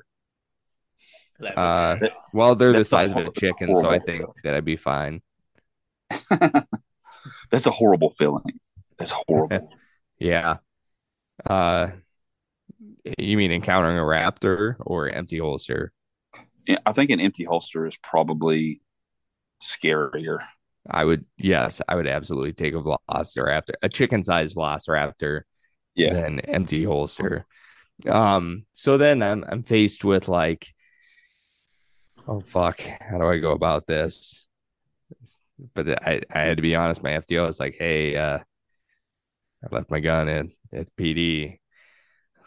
So I mean, luckily it wasn't. It was a was a big old nothing burger the call, but uh, yeah, we got back to PD after that, and uh, she proceeded to lay into me pretty good, and she's like, "Go in the PD and think about think about this. Don't come out until you're done thinking about it." Like she's my fucking mom. I think I was in the PD for an hour. And and and no offense to you, but she should have. Yeah. She should have because it was your life and it was Oh, her yeah. life. No, I You- I, I you know. completely agree. So I'll, I'll share my story. Speaking of gun madness, and I will. At the time, I was really pissed at my partner, but now, I looking back on it, I, I a lot of it, a lot of the responsibility was on me. L- long and the short of it is, end of shift, and it's been a long fucking shift, you know. And we get this open door type thing, and we think it's probably a nothing burger, but we're not sure. So we're gonna do the right thing and clear it. And I, I don't remember all the details, but I think we thought like there is a potential somebody could be in here. And it it was in these townhomes and, and my prior experience in the townhomes, they were pretty sizable. But as it as it turned out, when we got in there, it was smaller and I recognized the floor plan or what I thought it would be. And I didn't I didn't articulate that to my my partner. And so long story short, it opens up to like a, a dining room type area with a kitchen attached. And it's basically a long hallway. And it is a two bedroom apartment, but it's small. But it's a long hallway and it goes to one door on the right, go a little bit further, you got a door on the left, which is a bathroom, and then another door on the right, which is a bedroom. And when I get to the first door on the right, I try to open it. It's not opening because there's something heavy behind it. So Tobias must have been there. and I I wasn't exactly sure what it was, but I was like, it could be something barricaded, so I was a little concerned about it. But I kind of got that feeling that it was on purpose, and I, I can't explain why I thought that. But the problem was, and we'll find out later, I told my partner that it was I couldn't get into it. There was something blocking it, but I didn't finish out my thought on what I thought it was. So it's poor communication. So we get to the bathroom. We check that; it's clear. Then we move to what we thought was going to be the second bedroom. As it turned out, they must have remodeled this this room, and they made that basically one big room instead of two bedrooms. So when we open the door, I immediately recognize that where I couldn't get in, they had put like a couch next to the door and made it kind of a like a, a big like a huge bedroom kind of thing. And I my partner was a little ways behind me and they heard me in the room. And so they had managed to open the door and push through. And I again, it's a big fucking room, so there was like some nooks and crannies and stuff. And so you know what? Thinking about this, this was their fault. They should have stayed with me. but the long and the short of it is when I noticed that that was what was blocking the door, I should immediately said, "Hey, I know why the door didn't open," but I didn't. And so when I'm starting to make room in that in that or make noise in that room, they thought somebody was in there and they thought they were moving to that whatever that threat was. And I thought they were right behind me and they weren't. And we ended up pointing guns at each other because I see this shadow appear and come towards me. And that could have been really fucking bad. And that was Yeah. communication. That was pure communication on my part, on their part. Where if we would have talked that out a little bit and told each other what was going on, it would have been a, a nothing burger at all. Now, the reason I share all of that is to prove a point that everyone on the job is fucked up. And and if somebody says they've never made a mistake, they're fucking lying. And I wouldn't trust that person as far as I can throw them. Mm-hmm.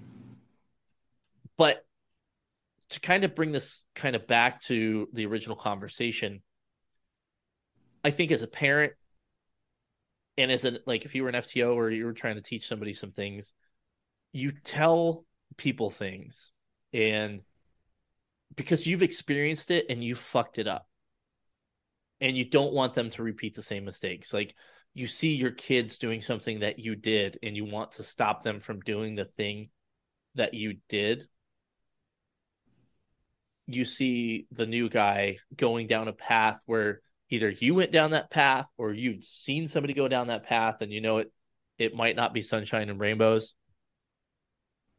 they're probably not going to listen to you. That doesn't mean that you shouldn't tell them that but i can think of several times in my life where i can think back and say my fucking dad warned me about this. My buddy at work he warned me about this and i didn't fucking listen. Uh, my friends my friends. Hey dude nah, i wouldn't do that.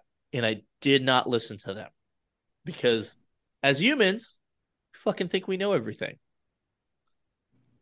So the point of this everything i just said is this podcast is bullshit. Good night. We love all of you just kidding but i mean i have a point there right where like we we're kind of doomed to re to repeat all the same mistakes Yes, but I also think in doing that, like you mentioned, uh, telling someone, "Hey, don't go down that path. Don't make this decision." Um, n- you know, knowing full well they're going to do it anyway. Well, once that person makes that mistake, or your kid makes that mistake, you've built a little bit of trust in them. Um, eventually, and I think a lot of people can attest to this. Eventually, I started to listen to what my dad was saying. You know what I mean? Hey, he was right. He told me not to do this. I did it. It fucked me up. Um, and then I did this other thing. He told me not to do it as well, and it fucked me up.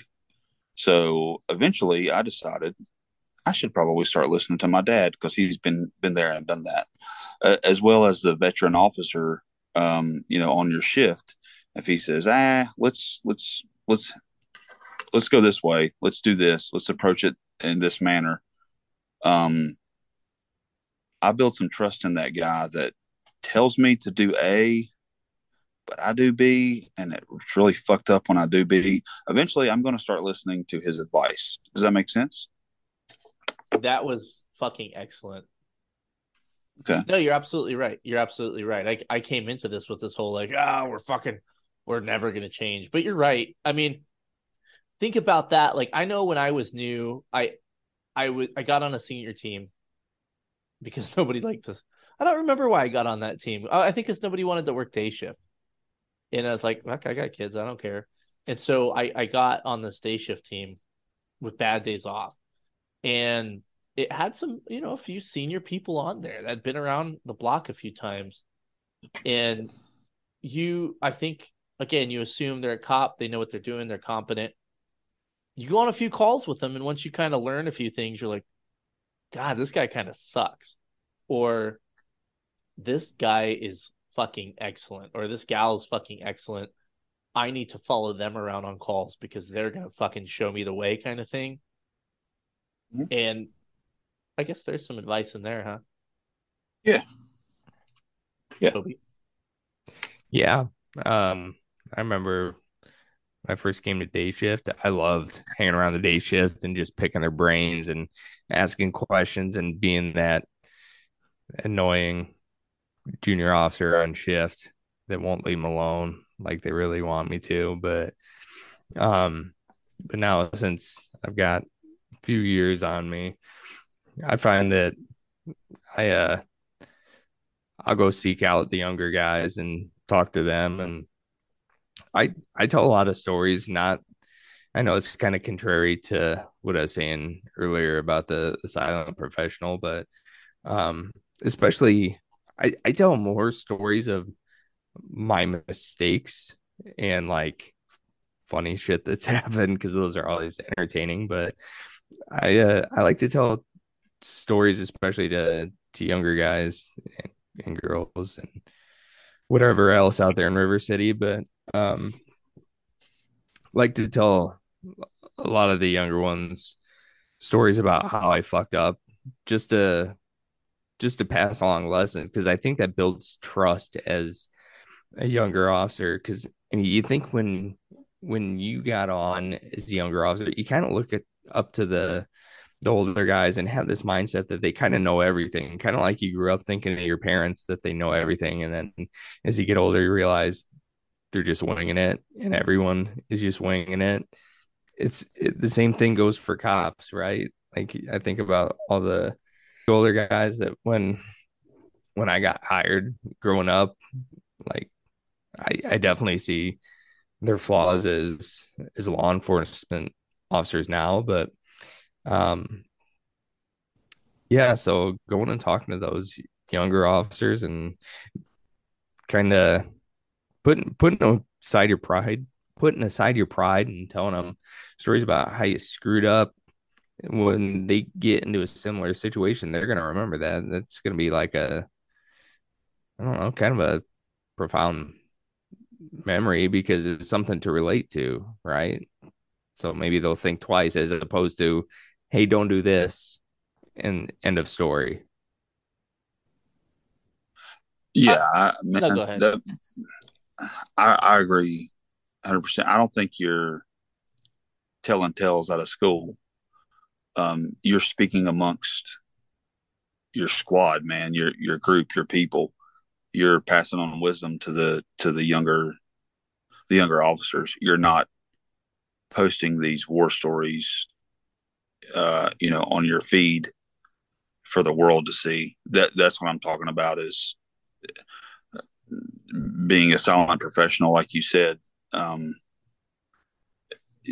speaking amongst people that you trust and passing along wisdom, you're still being a silent professional by doing that. You're still being professional by doing that. I don't think you're, you know, tooting your own horn or. You, you, does that make sense? Yeah. You, you know, that's stuff that needs to be said. I, I had some senior guys when I, I was a very young guy off FTO, still had not a fucking clue what I was doing when I got released off FTO. I had senior guys that I looked at as well. And I liked hearing those guys talk. I liked hearing their war stories. I liked hearing where they fucked up and where they did good. And um, I liked that. And if any young officer um, has any wisdom in them at all, they will shut their mouth. They've only got one mouth, they got two ears. Um, so they'll shut their mouth and they'll listen twice as much as they talk. Did you say shut your mouth? Shut, Shut, shut, shut, shut, shut, shut, your shut, mouth. shut, shut your. You're coming off stupid. I I wish I wish I could fucking find the comment thread because I wanted to bring it up and I thought it would just come up, but I can't find it. But I posted a meme sometime within the last couple days, and it was, you know, it's your typical trash and admin like you do. And basically what it was is it was an older guy and a younger guy going at each other. The the meme had something or the, the comment the original comment had something to do like you know these guys are got four years on the road and they're making lieutenant. And you know uh, i presume a younger guy commented something back like well you guys are just mad because we run the station better. I could be way off base here kids but if you have four years on and you're a lieutenant your department has a lot of turnover and a lot of problems hmm uh, don't get me wrong. I think there we too far often we see those positions as just promotions and not as taking on a leadership role. There's some dudes that are straight up fucking ballers and straight up leader, leaders at four years, but I think that's probably few and far between. I, I'm just Very talking rare. In generalities where somebody with four years on should be a lieutenant within a department. That is concerning. You know, I could see like five, six years, Sarge. Okay, you know, if they, they got a good head on him, yeah, and depending on you know structure and, and things like that. But to be in a supervisor position at that young, God, I- I just I don't feel like you have a ton of law enforcement experience to be able to say those things. And and I get it. It's like uh the alpha thing, and you know the new guys think they know everything, and the old guys think they know everything. And and I'm a believer that you can learn something from the new guys, and you can definitely learn something from the old guys. But it's the the stupid infighting with stuff like that, and the I'll just say, you say my opinion on it. I think there's just a lack of respect from the the younger generation of cops towards the new new people, which is God, that's such a boomer thing to say, right? Like, oh, these young kids don't get it. But uh, not to bring the podcast down a little bit, but and I, you know, I you guys know how I fucking feel about the job. I I think it's a a very honorable profession and, and I'm proud of anybody that stays and toughs it out and you know, God bless these guys that are, you know, working these shitty departments with shitty pay because they care. But I remember as a young guy, and this is uh, you know, mid to or you know, this is pre Ferguson. And you guys had and you had guys saying the job's dead, fuck this place, I hate this fucking job, it's the worst shit ever. You know, go be a fireman. This isn't new any everybody. I mean, I, I think it's amplified now, but this is this is absolutely not new. And I remember thinking as as young uh whatever the fuck my name is on patrol, this is fucking awesome. How could you hate this? These guys are idiots. They are fucking wrong. They have a bad attitude. Five years later, I was that guy. I still did my job and I had fun at work, but I fucking got what they were talking about. Am I wrong for thinking that? I mean, what, what uh, I guess let me ask this better. What is We'll start with you. Um Tobias, I mean Toby. Uh, what do you think of that like old cliche of basically after a certain you start out, you know, with the, the rose colored glasses and then you after a few short years, you're like, Yep, I get it. I know why fucking people are so mad and angry and think the job is dead. Yep, dude. Like I relate to this so hard right now. Um, man, I remember thinking when I was brand new, like these these older day shift dinosaurs. Did you just- say Oh dinosaurs? Oh my god.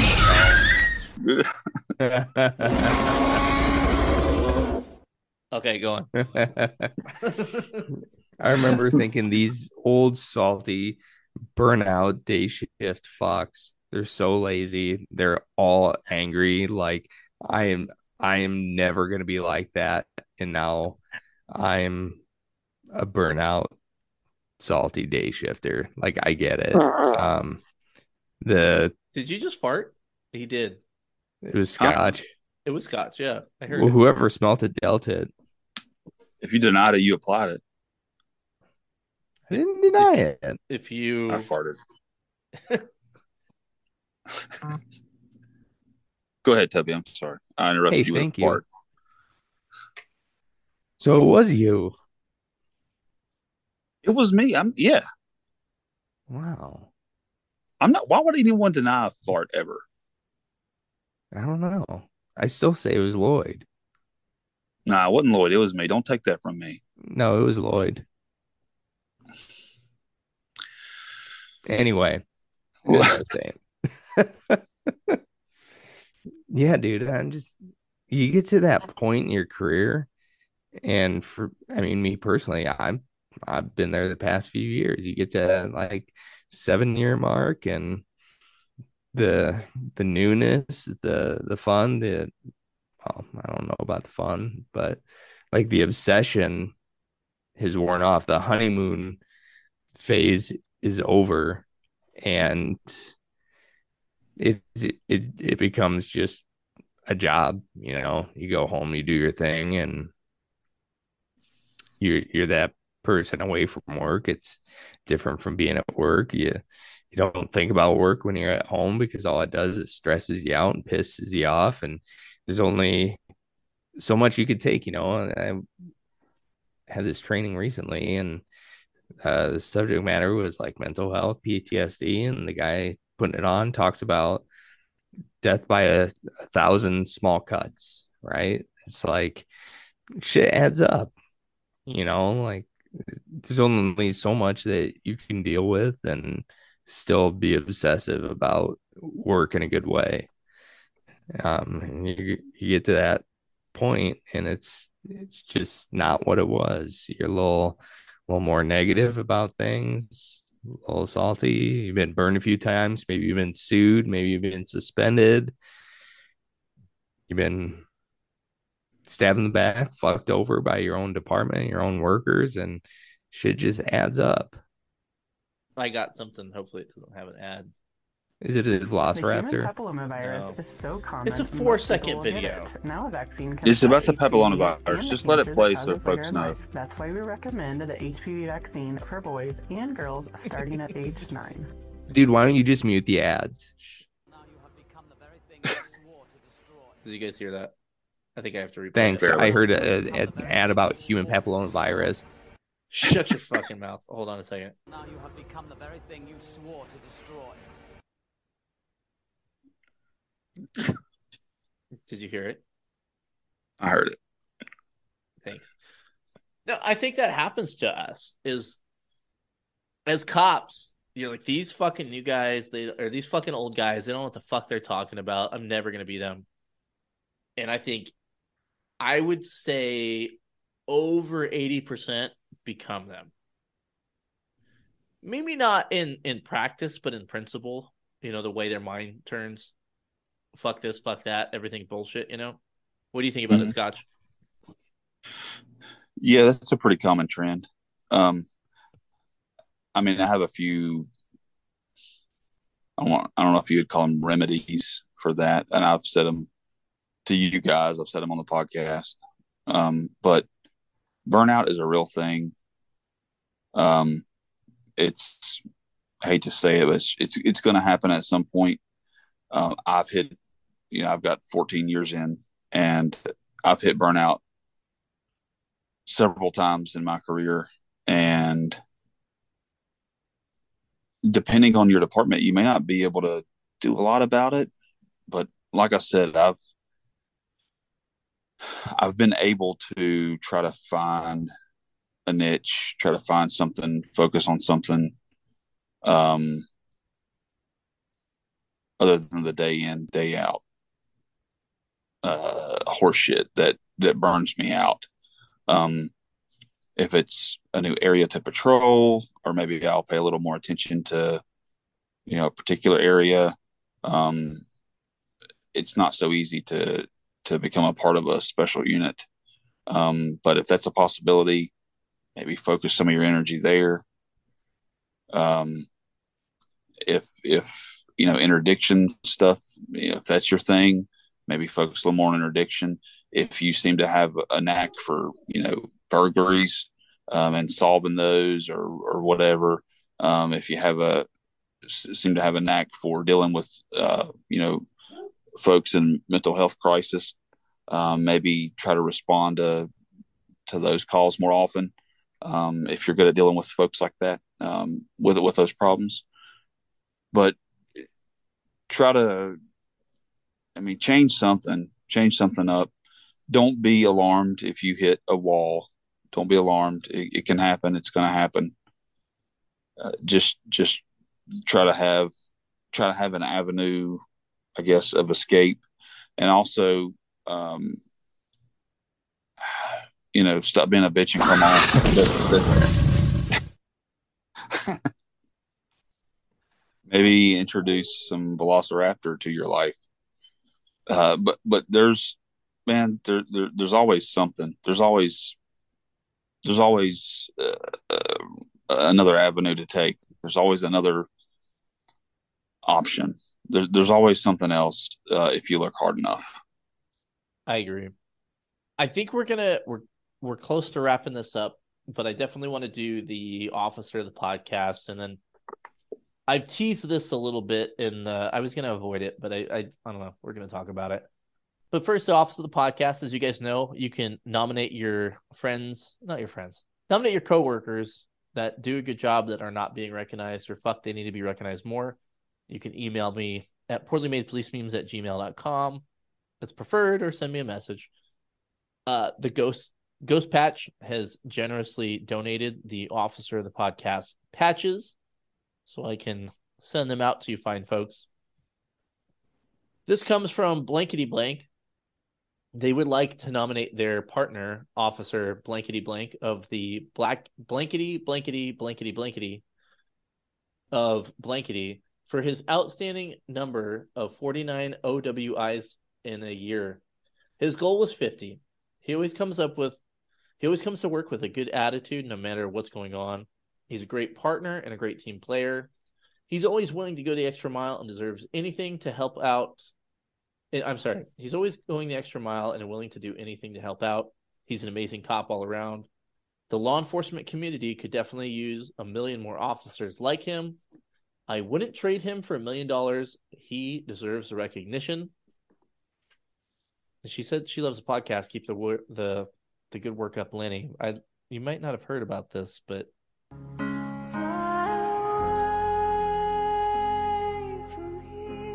I really miss him. But good work, blankety blank. I will be sending you out a patch. And uh she or they uh they mentioned the million dollars thing and I questioned that. I sent him an email back. It's like, really a million dollars? And they were like, Yeah, he's worth a million dollars, so he must be a hell of a cop. So, because I'd fucking sell you guys out for that. Let's give this guy a nice warm air horn and some applause. here's where we're gonna leave this today. I, I feel like it's the uh, elephant in the room, and we're not we're not talking about me. I'm the elephant in the room, but we talked about quitting a lot in this in this podcast and learning, and the the conversation I had had with these these guys this morning, and then I don't know, just where my where my head has been at of late. I have a lot of guilt for leaving, and I know a lot of people. A lot of people have been really awesome saying, "No, don't." You know, they're glad I left, and they're happy for me. And you know, when any anybody criticizes me for leaving, they they stick up for me, and I'm very thankful for that. But I, I would be curious if uh, there's people out there that have left within the last year or two that kind of feel like I like I feel like I I I feel like I had a lot left in the tank as far as being a cop. I, I don't regret leaving where I left, but I definitely uh, I feel like I I kind of fell into some old habits. You know, we are talking about learning from your mistakes, and I wish I would have maybe taken a second and instead of having you know this one plan to leave i should have thought all right well let's leave but maybe let's let's let's look at some other avenues of escape instead of the one you know the the, the path of least resistance. I i should have left that place and i i don't think that city deserves cops. I think there's a lot of cities in this country that do not deserve cops but the people that stay and they care good good on you. And if they're staying because it's best for their family, it's good on you. I will never shit on you for that. I might crack some jokes, but I will never shit on you for that. But and I know you guys are still in the job, but but fuck man, I definitely I guess I'm just saying this so I feel better. And and hopefully I don't necessarily feel better, but just you know, it feels good to get it out and talk about it a little bit. But I, I would be curious if if people are going through the same thing where they're like i wish i wish of i would have done something differently instead of just taking out. Now i, I know a lot of people like i guess a lot of people do actually get into creating police content and all that but i know that's kind of a weird path to take and i talk shop all the fucking time but i would be super curious if if other people had left and are having a hard time ex- I guess feeling like they fucking they let them win, you know. Uh, something I tell my kids is don't don't let fucking bullies have another notch in their belt. And you know, sometimes I'm like, well, did I follow my own advice? Did I let did I let the terrible police organization be a notch in the belt? Did I let the shitty voters and shitty politicians be a notch. I was a notch in their belt. You guys, you guys hear where I'm coming from? I, I got you. Um, I have a couple of final thoughts, if I may. Um, sure. Kind of tie into yours, uh, especially about regret. Um, fuck last week, man. Who gives a fuck what happened last week? Um, everybody's on their own journey uh, you you got your life is your journey, and I've I've said this to drug addicts before, you know, trying to recover or whatever the folks that really want to recover. Um, it's part of your fucking journey. Uh, it's it's part of your adventure uh, that we we call we call life. It's it's part of it. You make a huge ass mistake, and it fucks the hell out of you. Um, that's your story. That that's your fucking story. Who wants to die? And at the end, you know, wherever you're at when you die, you you would get the opportunity to sit down and talk about your life. Do you want to have a boring fucking story, or you want to have a badass fucking tale of you know the shit that you fucked up, um, that almost cost you your life, almost cost you your marriage, almost cost you a, a great friendship, um, almost cost you your career, your freedom. Um, who wants a boring ass story and a boring ass journey? No one. So, whatever you've, whatever mistakes you've made in the past, don't see it as regret. See it as as part of your journey and part of your story, and you own that shit. Um, if you fucked up somewhere, uh, you own that shit. That's you. That's part of who you are, and now you're better. Um, and, and I, I I want to say that I came up with the analogy, and maybe I didn't. Maybe I heard it somewhere, but I'm, I, I want to say that it was the thought in my head several years ago um, about mistakes and and scars, and a lot of times mistakes that we make, and maybe maybe we don't make mis- the the mistake, but shit that happens to us leaves scars, and I'll I'll use it as a, a in a physical sense. Um, you fall and and uh, you cut the shit out of your out of your elbow, you know, it's going to leave a scar. Um, you're not going to forget the pain. Um, you, you, it may leave you temporarily, you know, or it may come and go as the thought of how bad that fall hurt that hurt your elbow, but it leaves a fucking scar, and that scar grows back, and it grows back tougher. A, a scar grows back on the on on your person on your skin. It grows back tougher. Uh, the skin is tougher there, and most of the time there's not a lot of nerve endings in that scar, meaning that it can't feel the same intense pain as it did before. So when shit happens to you that's bad, or you do shit to yourself that's bad, you make a mistake that's bad, you're going to get a mental scar, and that shit's going to heal back. Um, if you let it, it's going to heal back, and it's going to be tougher and stronger, and able to endure more because of that scar. So just because you make a bad decision in your past, don't see it as regret. See it as a scar that healed and is now stronger um, and can and can endure more because you had that scar. Had the scar not been there, Gay! no, you're right. real mature, Lloyd. Sorry. Anyway, if I had a fart, I would fart in my phone right now. But anyway, no, I. You're right. I mean, you're right. You're not wrong. No pressure, Toby, but follow up. don't tell me. Don't tell me. You thought I was sleeping, didn't you? Acting. you were. Improv. Did he fall asleep again? No, what was the question though? You talked so long, I forgot what the question was. Sorry, I just had I wrote down. I actually I wrote down the regret thing. I was just giving my final thoughts. It's Well, just I had the I had- soothing sounds of it is. Michael Scotch. God, I had Just- I basically had um expressed that I sometimes I think I might have fucked up with my decision to leave.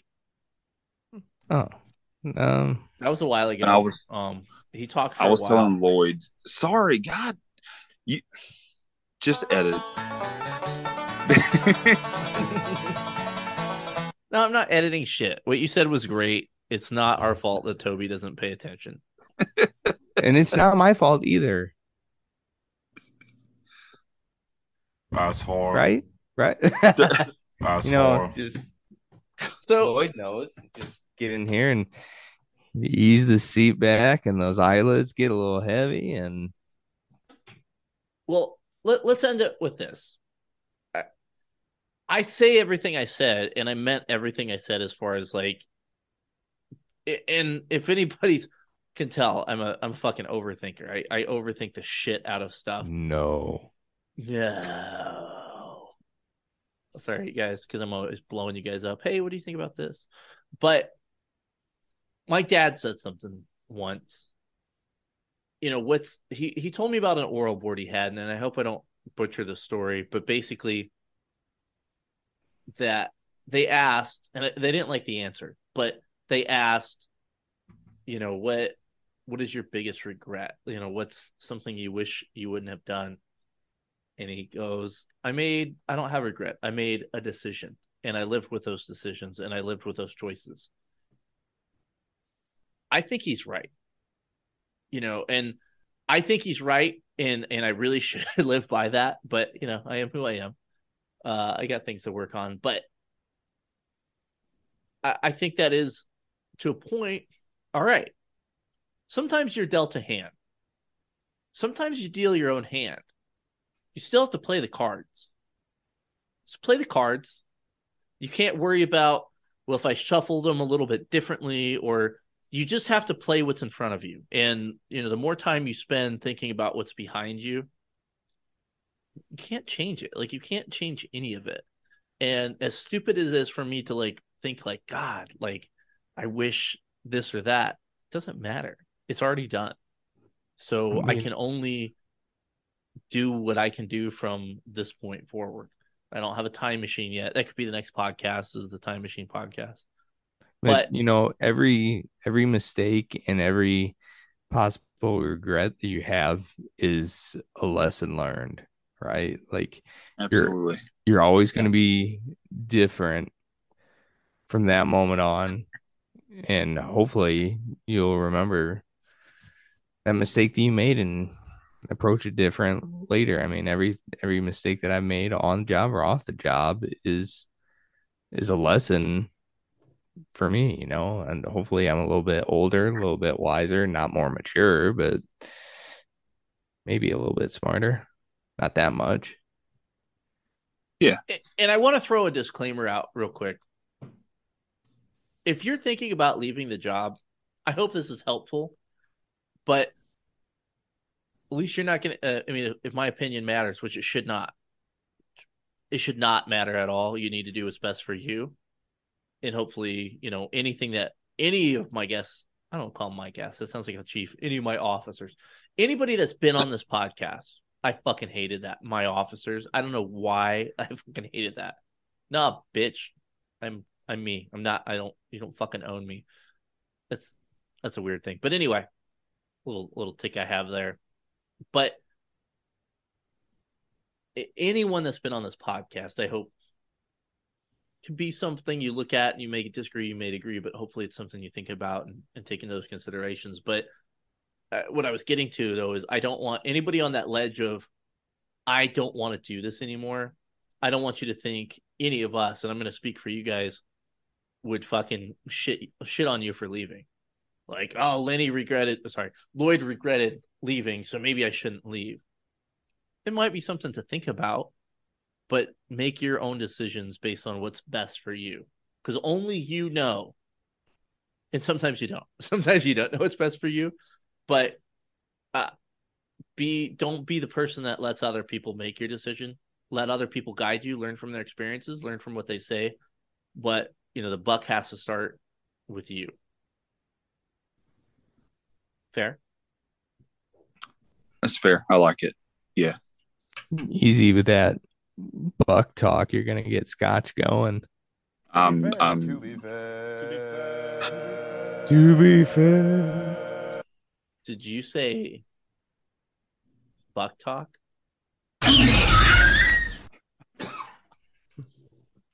well, guys, if I I hope I hope I hope people got past uh, when you came in because I think we had a lot of a lot of good shit to say afterwards, and I hope, as always, this was uh something to think about and made you laugh a little bit. Well, you guys, you guys know what to do. Take care of the fine sponsors of the podcast. I'm pretty sure it's Christmas time still. Who knows with everything going on? And uh, so buy yourself some nice presents. Buy yourself some presents because you know you're just gonna get shit. Just buy yourself something nice. Buy your buddy something nice. They don't want a gift card at Chipotle. They want a poorly made mug.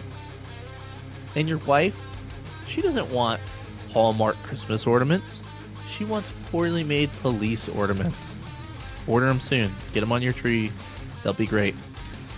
With that said, you guys remember, use my knowledge. I beg of you. And I love most of you. bye bye.